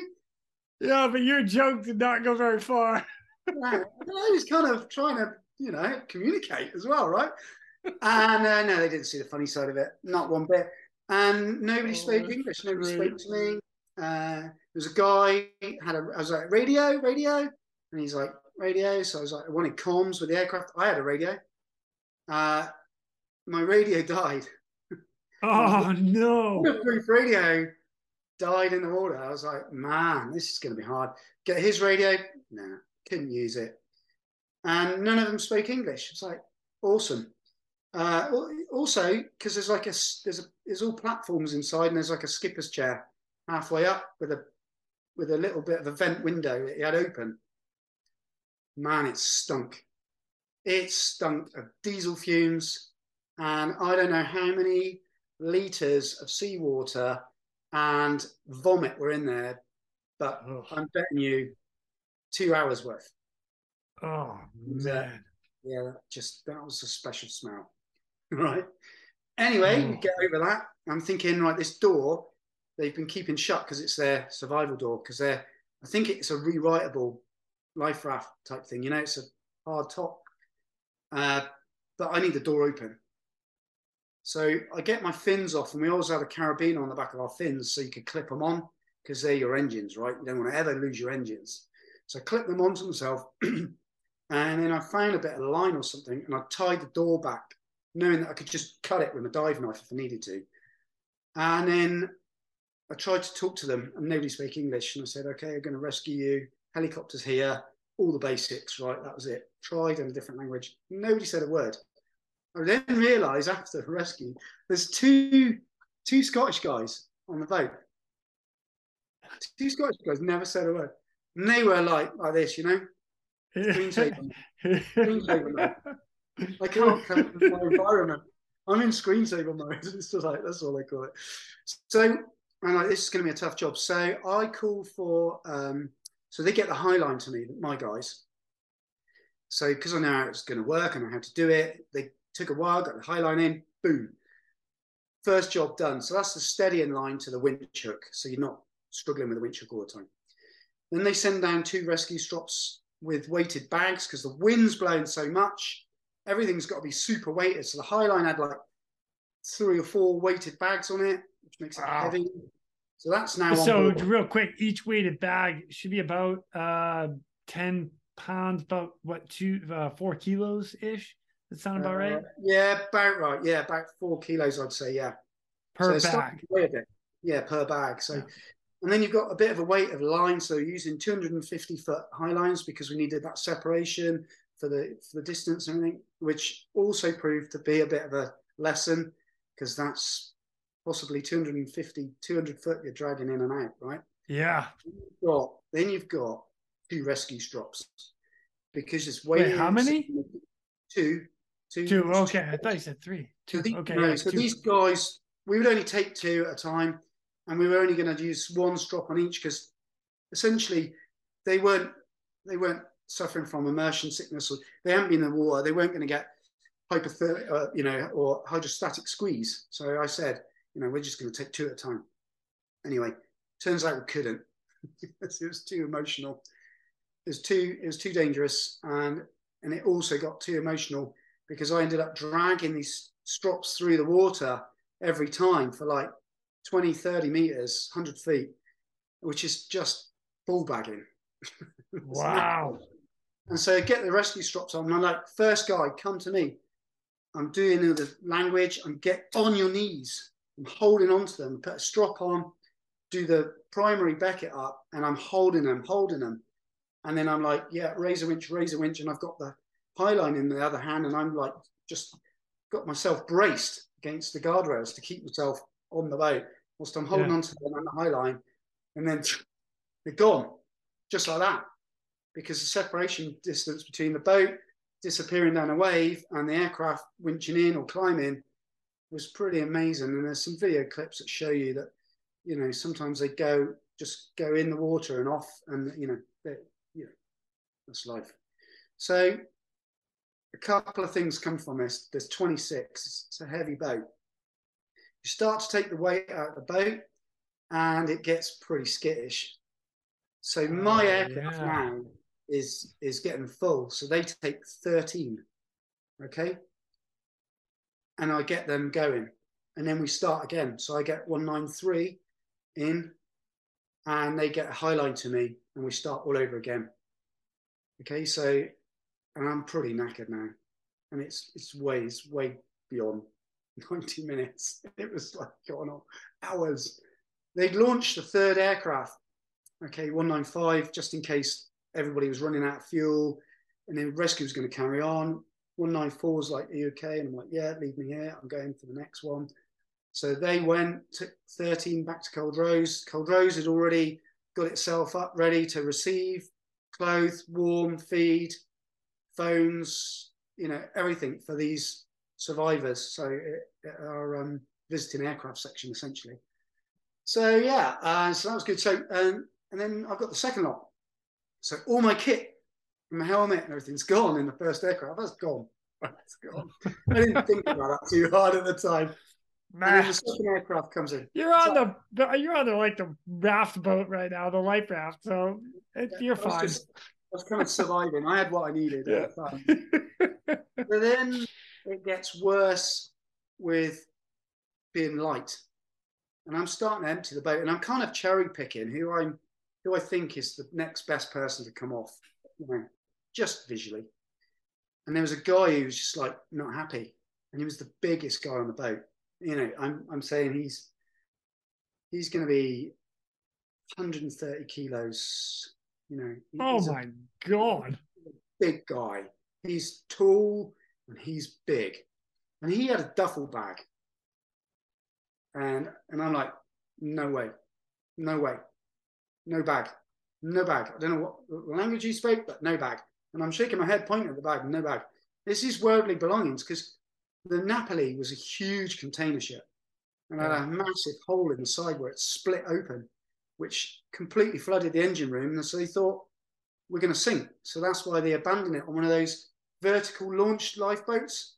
Yeah. Go from really quite high. So they've had an emotional journey. And he's obviously grabbed his most important things to him. And I said, no way. And he would not, he would not let go of it. He's now in the doorway before I've beckoned him forward. I've got the rescue strap ready and he's standing up. So I'm trying to get him to his knees. He's massive. He's strong. He's not letting go of his bag. I punched him in the arm to release the bag because we haven't got time for this. The aircraft's running out of fuel. He's like the fifth one, last one to leave. The, the lifeboat's all over the place. It's getting emotional. I'm getting tired. Ditch the bag. He got really angry when I punched him. People do. He dropped the bag. I got the strop over him and I'm going, knees. And I'm like literally hitting him in the knees. Get down on your knees. And he would not. I got the strop on and he went over the side. He's like gone over into the water. in the water. Oh shit. Oh shit was kind of come across my mind. And I'm like, I'm I'm just holding myself on the boat and I've got his him in the rescue strap next to the life raft, immersed nearly up to his up to his head in water in 40, 50 foot waves coming, right? And I'm like, this is not this is not funny. And I'm kind of like I, I knew this was happening because you didn't get on your knees. And uh, anyway, it was too late. And, and I'm knackered. I've been going at this for like two hours. And I'm So somewhere for, for for the record, you're not literally naked. You're just extremely tired. I'm not naked, knackered. Yeah, sorry, so English. Oh, naked. Okay. I Yeah. you said that twice. I'm like, what the hell is naked? And I should have asked you before. No, not naked. That, that was that other story. No, no, I, I'm Yeah. tired. I'm really, Yeah. I'm like Smoked, exhausted. done, I mean- exhausted. Yeah. I'm like, Man, I gotta get up with all these English terms. My bad, dude. My bad. when you, when you Come on, over, Jay. I'll Okay. bring you up to speed. I'll bring you up to speed. Dad has been trying to teach me, but I, I don't listen to him much. So. No, but he's got a funny accent as well, right? oh, But uh, yeah, so oh man, this is going bad, yeah. and it's emotional because it's it's really rough. This isn't swimming pool. This is this is ridiculous. Never seen the sea so angry in my life. Never seen it. It just looked like a movie, like a made up movie scene. It's just like this never happens. Anyway, so I'm holding on to him. I'm holding on to him, and no, I've just got to get him on board. I've got to get him on board. And I don't, you know, it's like the Incredible Hulk thing that you just find the energy, you flip the car. I don't know. You know people have Yeah. this, and, and and I don't know how I did it, but I, I I dragged him back. Just waited for that moment where the boat tipped up towards him, and I just used every bit of strength. And now I got my legs pinning me the other way, and I dragged him back on. And I don't know, you know, he's like all that weight. And then I don't know what that's in pounds, three hundred and something pounds. And uh, anyway, Yeah, it's uh so 100 kilos is 225 pounds. yeah. So add another 30, you're probably adding another 60 pounds plus to it. So yeah, you're Uh, he's big. He was Yeah. big chap. He might have been heavier than that. I don't know. Anyway, he was. Uh, and now he's wet. yeah. he's, he's got an immersion suit on. To be fair, they all had immersion suits on, but mostly with the gloves missing and stuff. anyway, so uh, I get him on board. Uh, I gather my thoughts. The guys upstairs are like, "What the fuck is going on?" They're waiting. I'm like, "Yeah." Take a breath. Right, okay, get the winch hook in, get it going ready. Right, he's ready, go. So they've given me a bit of slack to play with the cable to get it ready. And we get him gone. And I'm like, right, I'm toast. I am like, absolutely. That's an American word, by the way. Yeah. Yeah, yeah, that was Uh, good. I appreciate that one. yeah. I'm smoked. There you go. Oh, no, no. That doesn't work well in the UK. That's No, not- toast. I'm no. toasted. I, all right, I'm toast. toast. Oh, that's good. So and and uh, right, I've just got to get the last few off, and the boat's like all over the place because it's beam on. There's no skipper. It's just all over the place, and and I'm like right, and I reset. Next guy. Anyway, the sea rises, the aircraft comes in, all at the same second. They've got me the winch hook. The guy's getting ready. He's on his knees ready. And the cable goes across the top of the lifeboat because the lifeboat skits underneath the aircraft. Okay. Cable goes under, the boat goes under the aircraft now, which is bad. No visual references for the crew. They're like, pay out the cable, pay out the cable, give Jason some slack. Because if you snap it, you know, it's just going to go horribly wrong. So in that moment, it's gone horribly wrong. And you know what happens next? The aircraft's probably pulling away because the, the wave's so big, and then the the boat's going to go. It's going to disappear down that wave. So they're going to pay out cable, pay out cable, try and get visual references. They're leaning out the door trying to find me, and the cable has wrapped around these these metal bars on the top. Oh my and I'm like, God, yeah, this is my lifeline. This is ah, so I got to I got to get it off. So I, I wait, I look at the sea, and I'm like, got to go for it, got to go for it. I'm not attached to anything. Got my fins on my chest, and like, you know, they're quite big split fins. They're kind of right in the way, but it seemed the best place to put them. I climb up on the top of the life raft in this ridiculous sea, in this ridiculous place, in the middle of the English Channel, with the last aircraft above me going 10 minutes before this. So like, you got five people and 10 minutes fuel, 10 minutes fuel, and then we're gone. And I didn't know there was a third aircraft. You know, I was lucky they got a third aircraft coming. So the pressure's really on, and now my cable's caught. And I'm like, oh, you cannot, you can't write this stuff. This is just ridiculous. So I'm up on the top of the life raft and I'm holding on for dear life. And I'm like, don't clip on, don't clip on. Just go with it. Go with it. Right. Get that length out. Get this side free. How is it? You know, it's gone round both both sides of the uh, of the two rails, like your roof rack rails, but they're like solid metal round rails. And I get one side off, and then I realize I'm going up the biggest wave I've seen because I'm now at the top looking down. And we go up and we go up and we go up, and I'm just getting the, the I'm on the last bit. I'm just about to release it, and now I'm I'm leaning and I've got my foot. I'm like standing up on the life raft with one foot on one rail, one on the other. I'm holding on, still trying to flick it, and now I'm looking down the wave. And, and honestly, oh, that moment was, was, a real weird moment. I'm trying not to get emotional about it because um, that was the moment I thought, "This is it. This is the end. You've done. You've done your best. You, you, you know, you've got a couple, three people, whatever it was. I think it might only be three actually left in the in the boat, and you're not going to make it through this one because we I was now looking straight down the wave, which was just ginormous, thinking it's going to roll. It's going to roll. I'm going to be under it, it and it's going to be game over, right? And and to this day, I was still flicking the cable, and I just had a second pause, and the cable came clear, and I'm staring down this wave, and it must be 40, 50, 60 foot, I don't know, down this wave, thinking, I'm going, I'm going, I'm going. I'm leaning back as much as possible. It's literally vertical. I mean, this boat's going to go right. It's gonna it's gonna go. It's got. And I, I still to this day don't understand how how it didn't.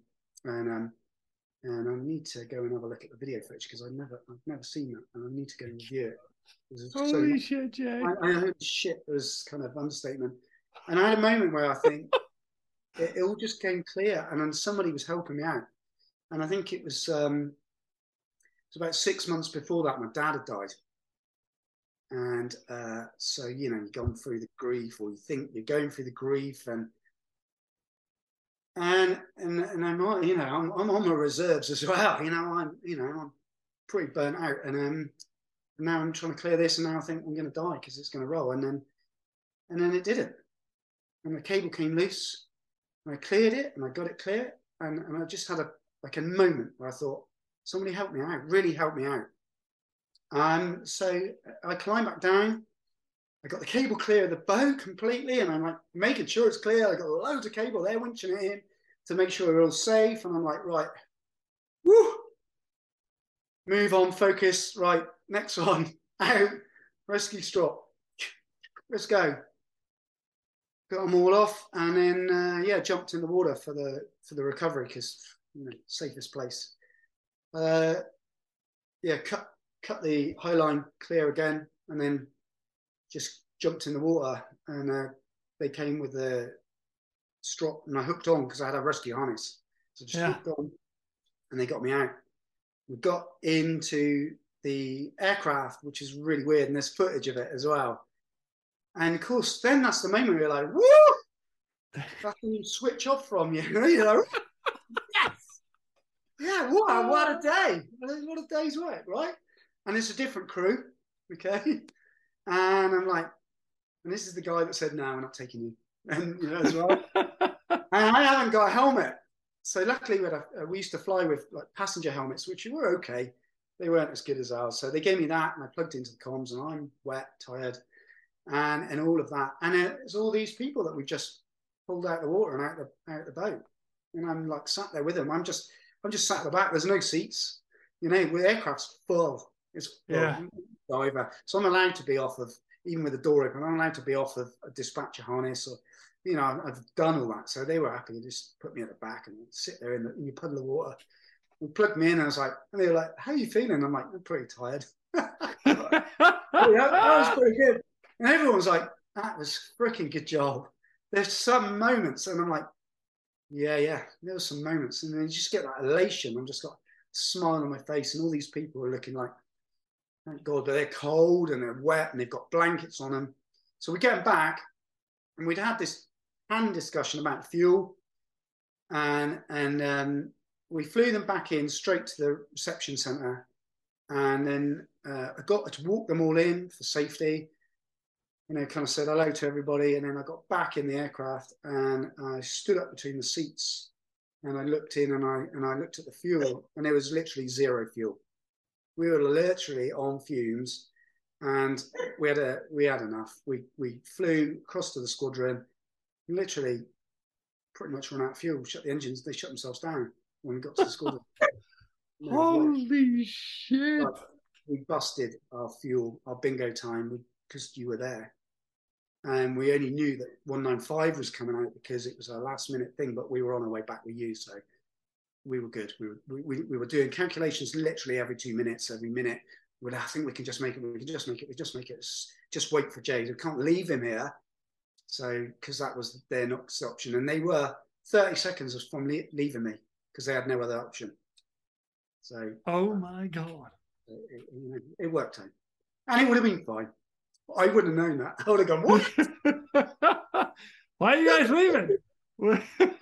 so, uh, yeah, anyway, so um, so that was good, yeah. And then uh, yeah, we got and then and then the the the, the press onslaught afterwards was uh, was really funny. So it's really quite late in the evening now by this time.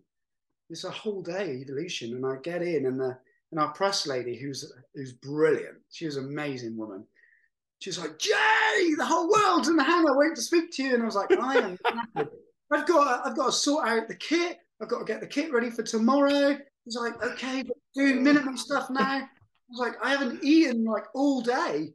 I had like a piece of toast this morning. They're like, oh, we're getting food. I was like, and I need a shower. And she's like, you look great. You're in your wetsuit. And the cut on your forehead is ace. They're going to love that on TV. And I'm like, what? The cut on my forehead. I'm like, oh, oh yeah, I'm, I'm kind of bleeding. Some point I must have got the hook in my head, split my forehead open. Nobody told me, you know, until then. She's like, that's amazing. I'm like, I'm getting a shower. If they really want to talk to me, they're going to wait for me to get my kit, get a shower, okay? And um, I didn't realize that that was also the crew that I went out with, the squadron CO, and everybody else was waiting for me. But I guess they gave me a bit of grace, right? So, oh my god! And then and then it was there till like eleven o'clock at night doing interviews and, and photos and stuff. So, wow! I'll wow. tell you one thing. One thing that um, because I'm just doing my job. You know, I'm just doing my job. That's what you train for. Is what you pay for. Yeah. Pay for, and uh, and and the love of it of, of saving people is immense. But yeah, but yeah, the one thing that kind of makes it, it makes me proud and it makes me really happy because you know I was just doing my job. But since the first crew come in, what they've done is plug the camera in and reviewed the video. Okay. And they um they they gone through it, but there's a load of people have gone through it, you know, all together on the TV in the crewman, in the crewman's crew room and uh, and they, they'd gone just gone over it just to see what it looked like and how it was captured and, and etc. And when I walked in from the aircraft, they were all on the balcony and they all clapped me in. What? I thought they were taking a piss. I honestly thought they were just like winding me up or something. That was my initial reaction. I was like, "What? Shut up!" And, they, they and, that, and that that's that's nice. That was, you know, that was good. You know, you don't you don't ever you don't probably have these conversations at work. Oh, I didn't anyway. To say, "Oh, thanks, guys." They obviously said, "Good, you know, good job, well done. That was amazing." Yeah. Or whatever. I was like, "Yeah, yeah, yeah." But um, yeah, that that was that was a nice nice thing. so, ah, yeah. brother, that's freaking amazing. Yeah, the whole rescue, the you, your entire crew, all the crews collectively. Wow. Yeah, it's big. Just wow. And I um, miss it. You know, when you when you when you've gone through gone through all those things and numerous others that we haven't got time to talk about. But yeah, yeah. Yeah. This is why I'm really happy that you're my first guy from the UK to come on. Set the bar well, high, mate. Yeah, yeah, yeah. hopefully, hopefully. Holy shit, Jay. This is awesome. Um, you and I had mentioned a little bit off, or I should say, you and I were talking a little bit offline prior to this, and you actually mentioned to me that the the Queen actually pinned that medal on you, yeah? Yeah, yeah, it was a huge honor and a privilege to meet the Queen. And uh, wow, did did you get knighted? Is that a thing? Didn't get naked, not for the Queen. Oh, no. Knighted. knighted, knighted, knighted, knighted. No, no. Um, is that thing? I don't even know. Is no, that does that really happen? No, that's that's different. That's totally different. Oh, okay, shit. No, but it's um, it was interesting because um, there you you're in a different room, so that the people who get knighted are uh, they're separate, so they go through first, and they're held in a different area. And I remember it was the same time as Sir Ian Botham, who's a big cricket legend and hero of mine as a boy. Watching him grow up, my dad used to take me to the cricket matches, so he was getting knighted on the day, right? Okay. Um, we're upstairs watching it on the TV in Buckingham Palace. It's like this is surreal. It's all happening in a different room somewhere. or you go down and queue up. So he had a bit of a fumble, which made me kind of smile. And I was like, well, if he kind of cocks it up, I'm shit proof, right? Because you're going into a big stage. It's a huge room with all the families there, all the all the pomp and ceremony, the band are all up in the, you know, the trumpeters, everything, you know, yeah. as you imagine it. It's just amazing. All the taps in the toilets are gold, you know, everything. So it's just phenomenal. So I watched him cook it up a bit, and then he kind of in a queue to have your moment. And I was number 99 because it's all packaged into the like New Year's awards, you know. Okay. Yeah. So all those people you know, package. And I was the last one. And I was pretty nervous by the time I got to the, the holding point where you're watching it go.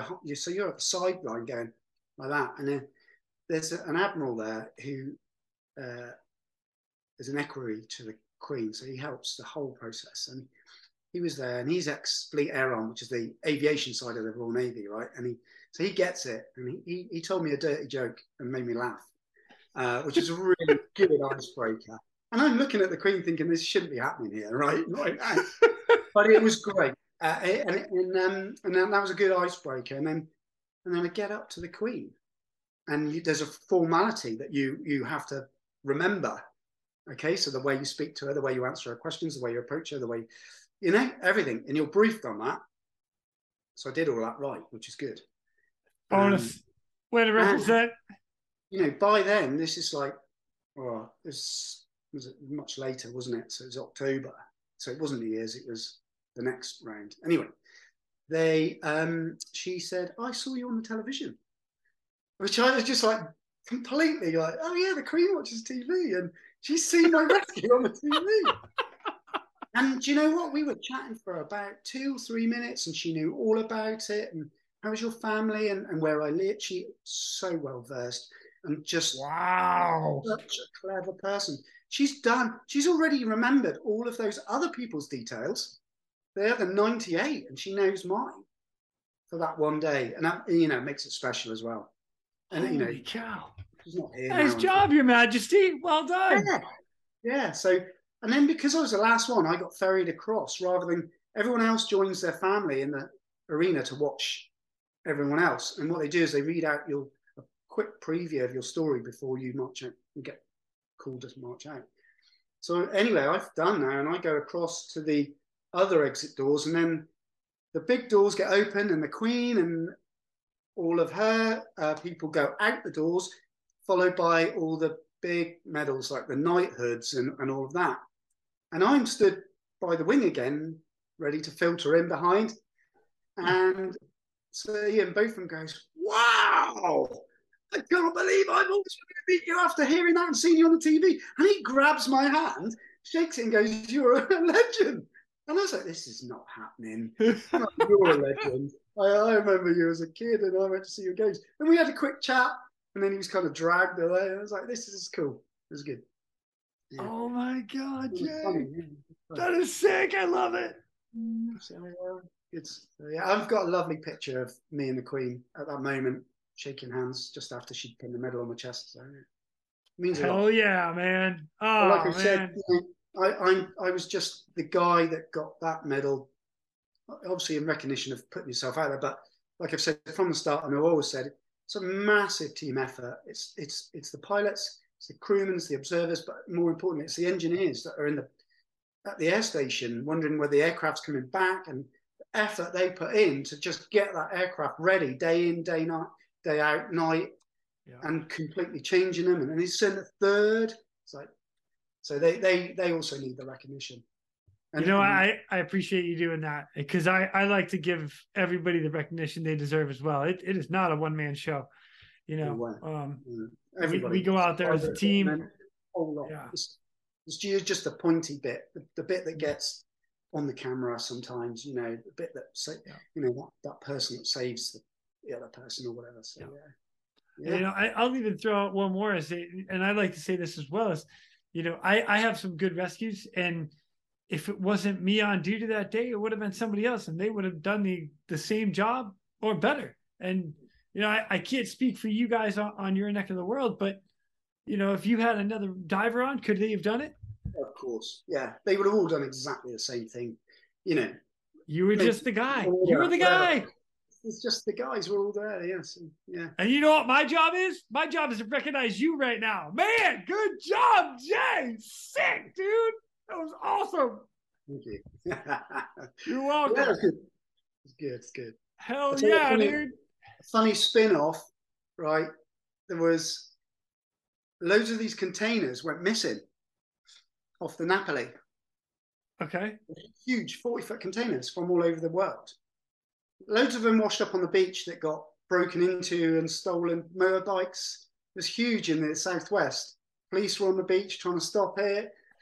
People claiming wreckers' rights. So, um, so that was a bit weird. And then, I don't know, a couple of months later, we got a job off the north coast, single-handed yachtsman uh, with a beacon going off. So we rushed out there thinking, another beacon, another waste of time, da da da. And so we get close and we try channel 16 and we get this guy on channel 16 and he goes, hello, yes, I'm in my life raft. And he's Norwegian. And he was doing something like 15 knots in a brand new big yacht, single handed, to deliver it to Falmouth. And he hit something which we think was a container that was still floating around from the Napoli. In the, oh no! Yeah, yeah, because he was doing 15 knots and he went from 15 to nothing. He went down into the uh, from the cockpit into the hold, smashed his head open and was unconscious, and came round as the boat was filling up with water, and gathered his rescue bits, threw his life raft into the water, got in it, and the yacht went down like that. Oh brand God. So go out there, and I'm like, ah, oh, it's a real rescue. He's there. So life raft, really skittish. One guy. Okay, I know how to do this. So we're all laughing and joking because it's a sunny day. It's not rough. This is all cool. We're starting to chat about it. I'm like, how are we going to do this? I said, I'll tell you one thing you need to do. You need to get rid of the life raft because otherwise we'll get another call. You know, day, night. You know, it's the same. Like, just steal the shit out of it. This is where we thought we'd do that. So anyway, we get in the they get me into the raft, I get in, I have a quick chat, get him dressed, get him in his strop. He's not been in the water, so we single lift him, get his radios clipped on. I send him up and get again, and then gets in the aircraft. They sort him out, and they back off. And I said, right, because I said, right, we're going to do like some mad killing spree action on this life raft because that'd be really funny. Ah, oh, really not funny because I got my diving knife out and I went crazy. They're all watching me having a giggle in the minute it's going to take to get rid of the life raft because there's no other real way. You're not going to winch it up to the put it through the tail rotor, right? So right, right. Look at that. We're miles out. We're like 40 miles out, 50 miles. So I go, Rah! crazy man. And this and it completely pops immediately and it folds up on me. Down I go. Uh, so you were not on the outside of the raft to pop up. You were on the inside, inside of the raft. And I'm descending. And I'm like, this is not great. I mean, of course, we've done. we do we do parachute drills under the water, you know, getting out from under parachutes. Oh my god! Yeah. in the Dunker in our underwater escape. Done all that, but this was kind of a little bit unexpected. What was I thinking? Yeah, I should have expected it. it really took me down, and I was like, kind of like, what? That didn't get a plan, and with a knife in hand. So I literally had to cut myself out, and then holster my knife and swim to the surface with a. Do I just try and wait a while because they're just going to be laughing at me. Oh. they're also thinking, "Where's he gone? Where's he gone?" so I surfaced a bit tongue in cheek, like oh, a bit, yeah, a bit embarrassed, really. They got in the aircraft and they went, "That was really funny," and it was even funnier when you disappeared, and then it wasn't funny. I was fine. It was just yeah, I didn't want to come back up. oh my god, that's great little crazy things you do. Yeah. Jay, I have had an absolute blast with you. Thank you so much for joining me. Um, before I let you go, I, I, like to ask everybody just a piece of advice that they would pass on. All your years that you did, all the rescues you've been on, good, bad, or indifferent. What advice would you pass on to everybody? I mean, I know the training's exceptional. I know the equipment is pretty bang on in everywhere that you go. Um, but piece of advice, two pieces. One, in my early days, like I said, I went in with overalls on, bit of naivety, no protection from the warmth, from the cold, sorry, and no buoyancy. So if you've got a buoyancy and you're not going to be in a wetsuit, and you might have a buoyancy, you should go in a dry bag, you know, immersion suit. Um, nice. Yeah. The second, it's gone from my mind. What was I going to say? You know what? It's all good. Oh yeah. So come close, and a few people have come close when your brain is thinking too fast because you're thinking of the next part of the evolution, and you're on a cliff, for example, and you've hooked it, you've got your survivor into a structure on a flipping ledge or a bank. This is obviously what happened.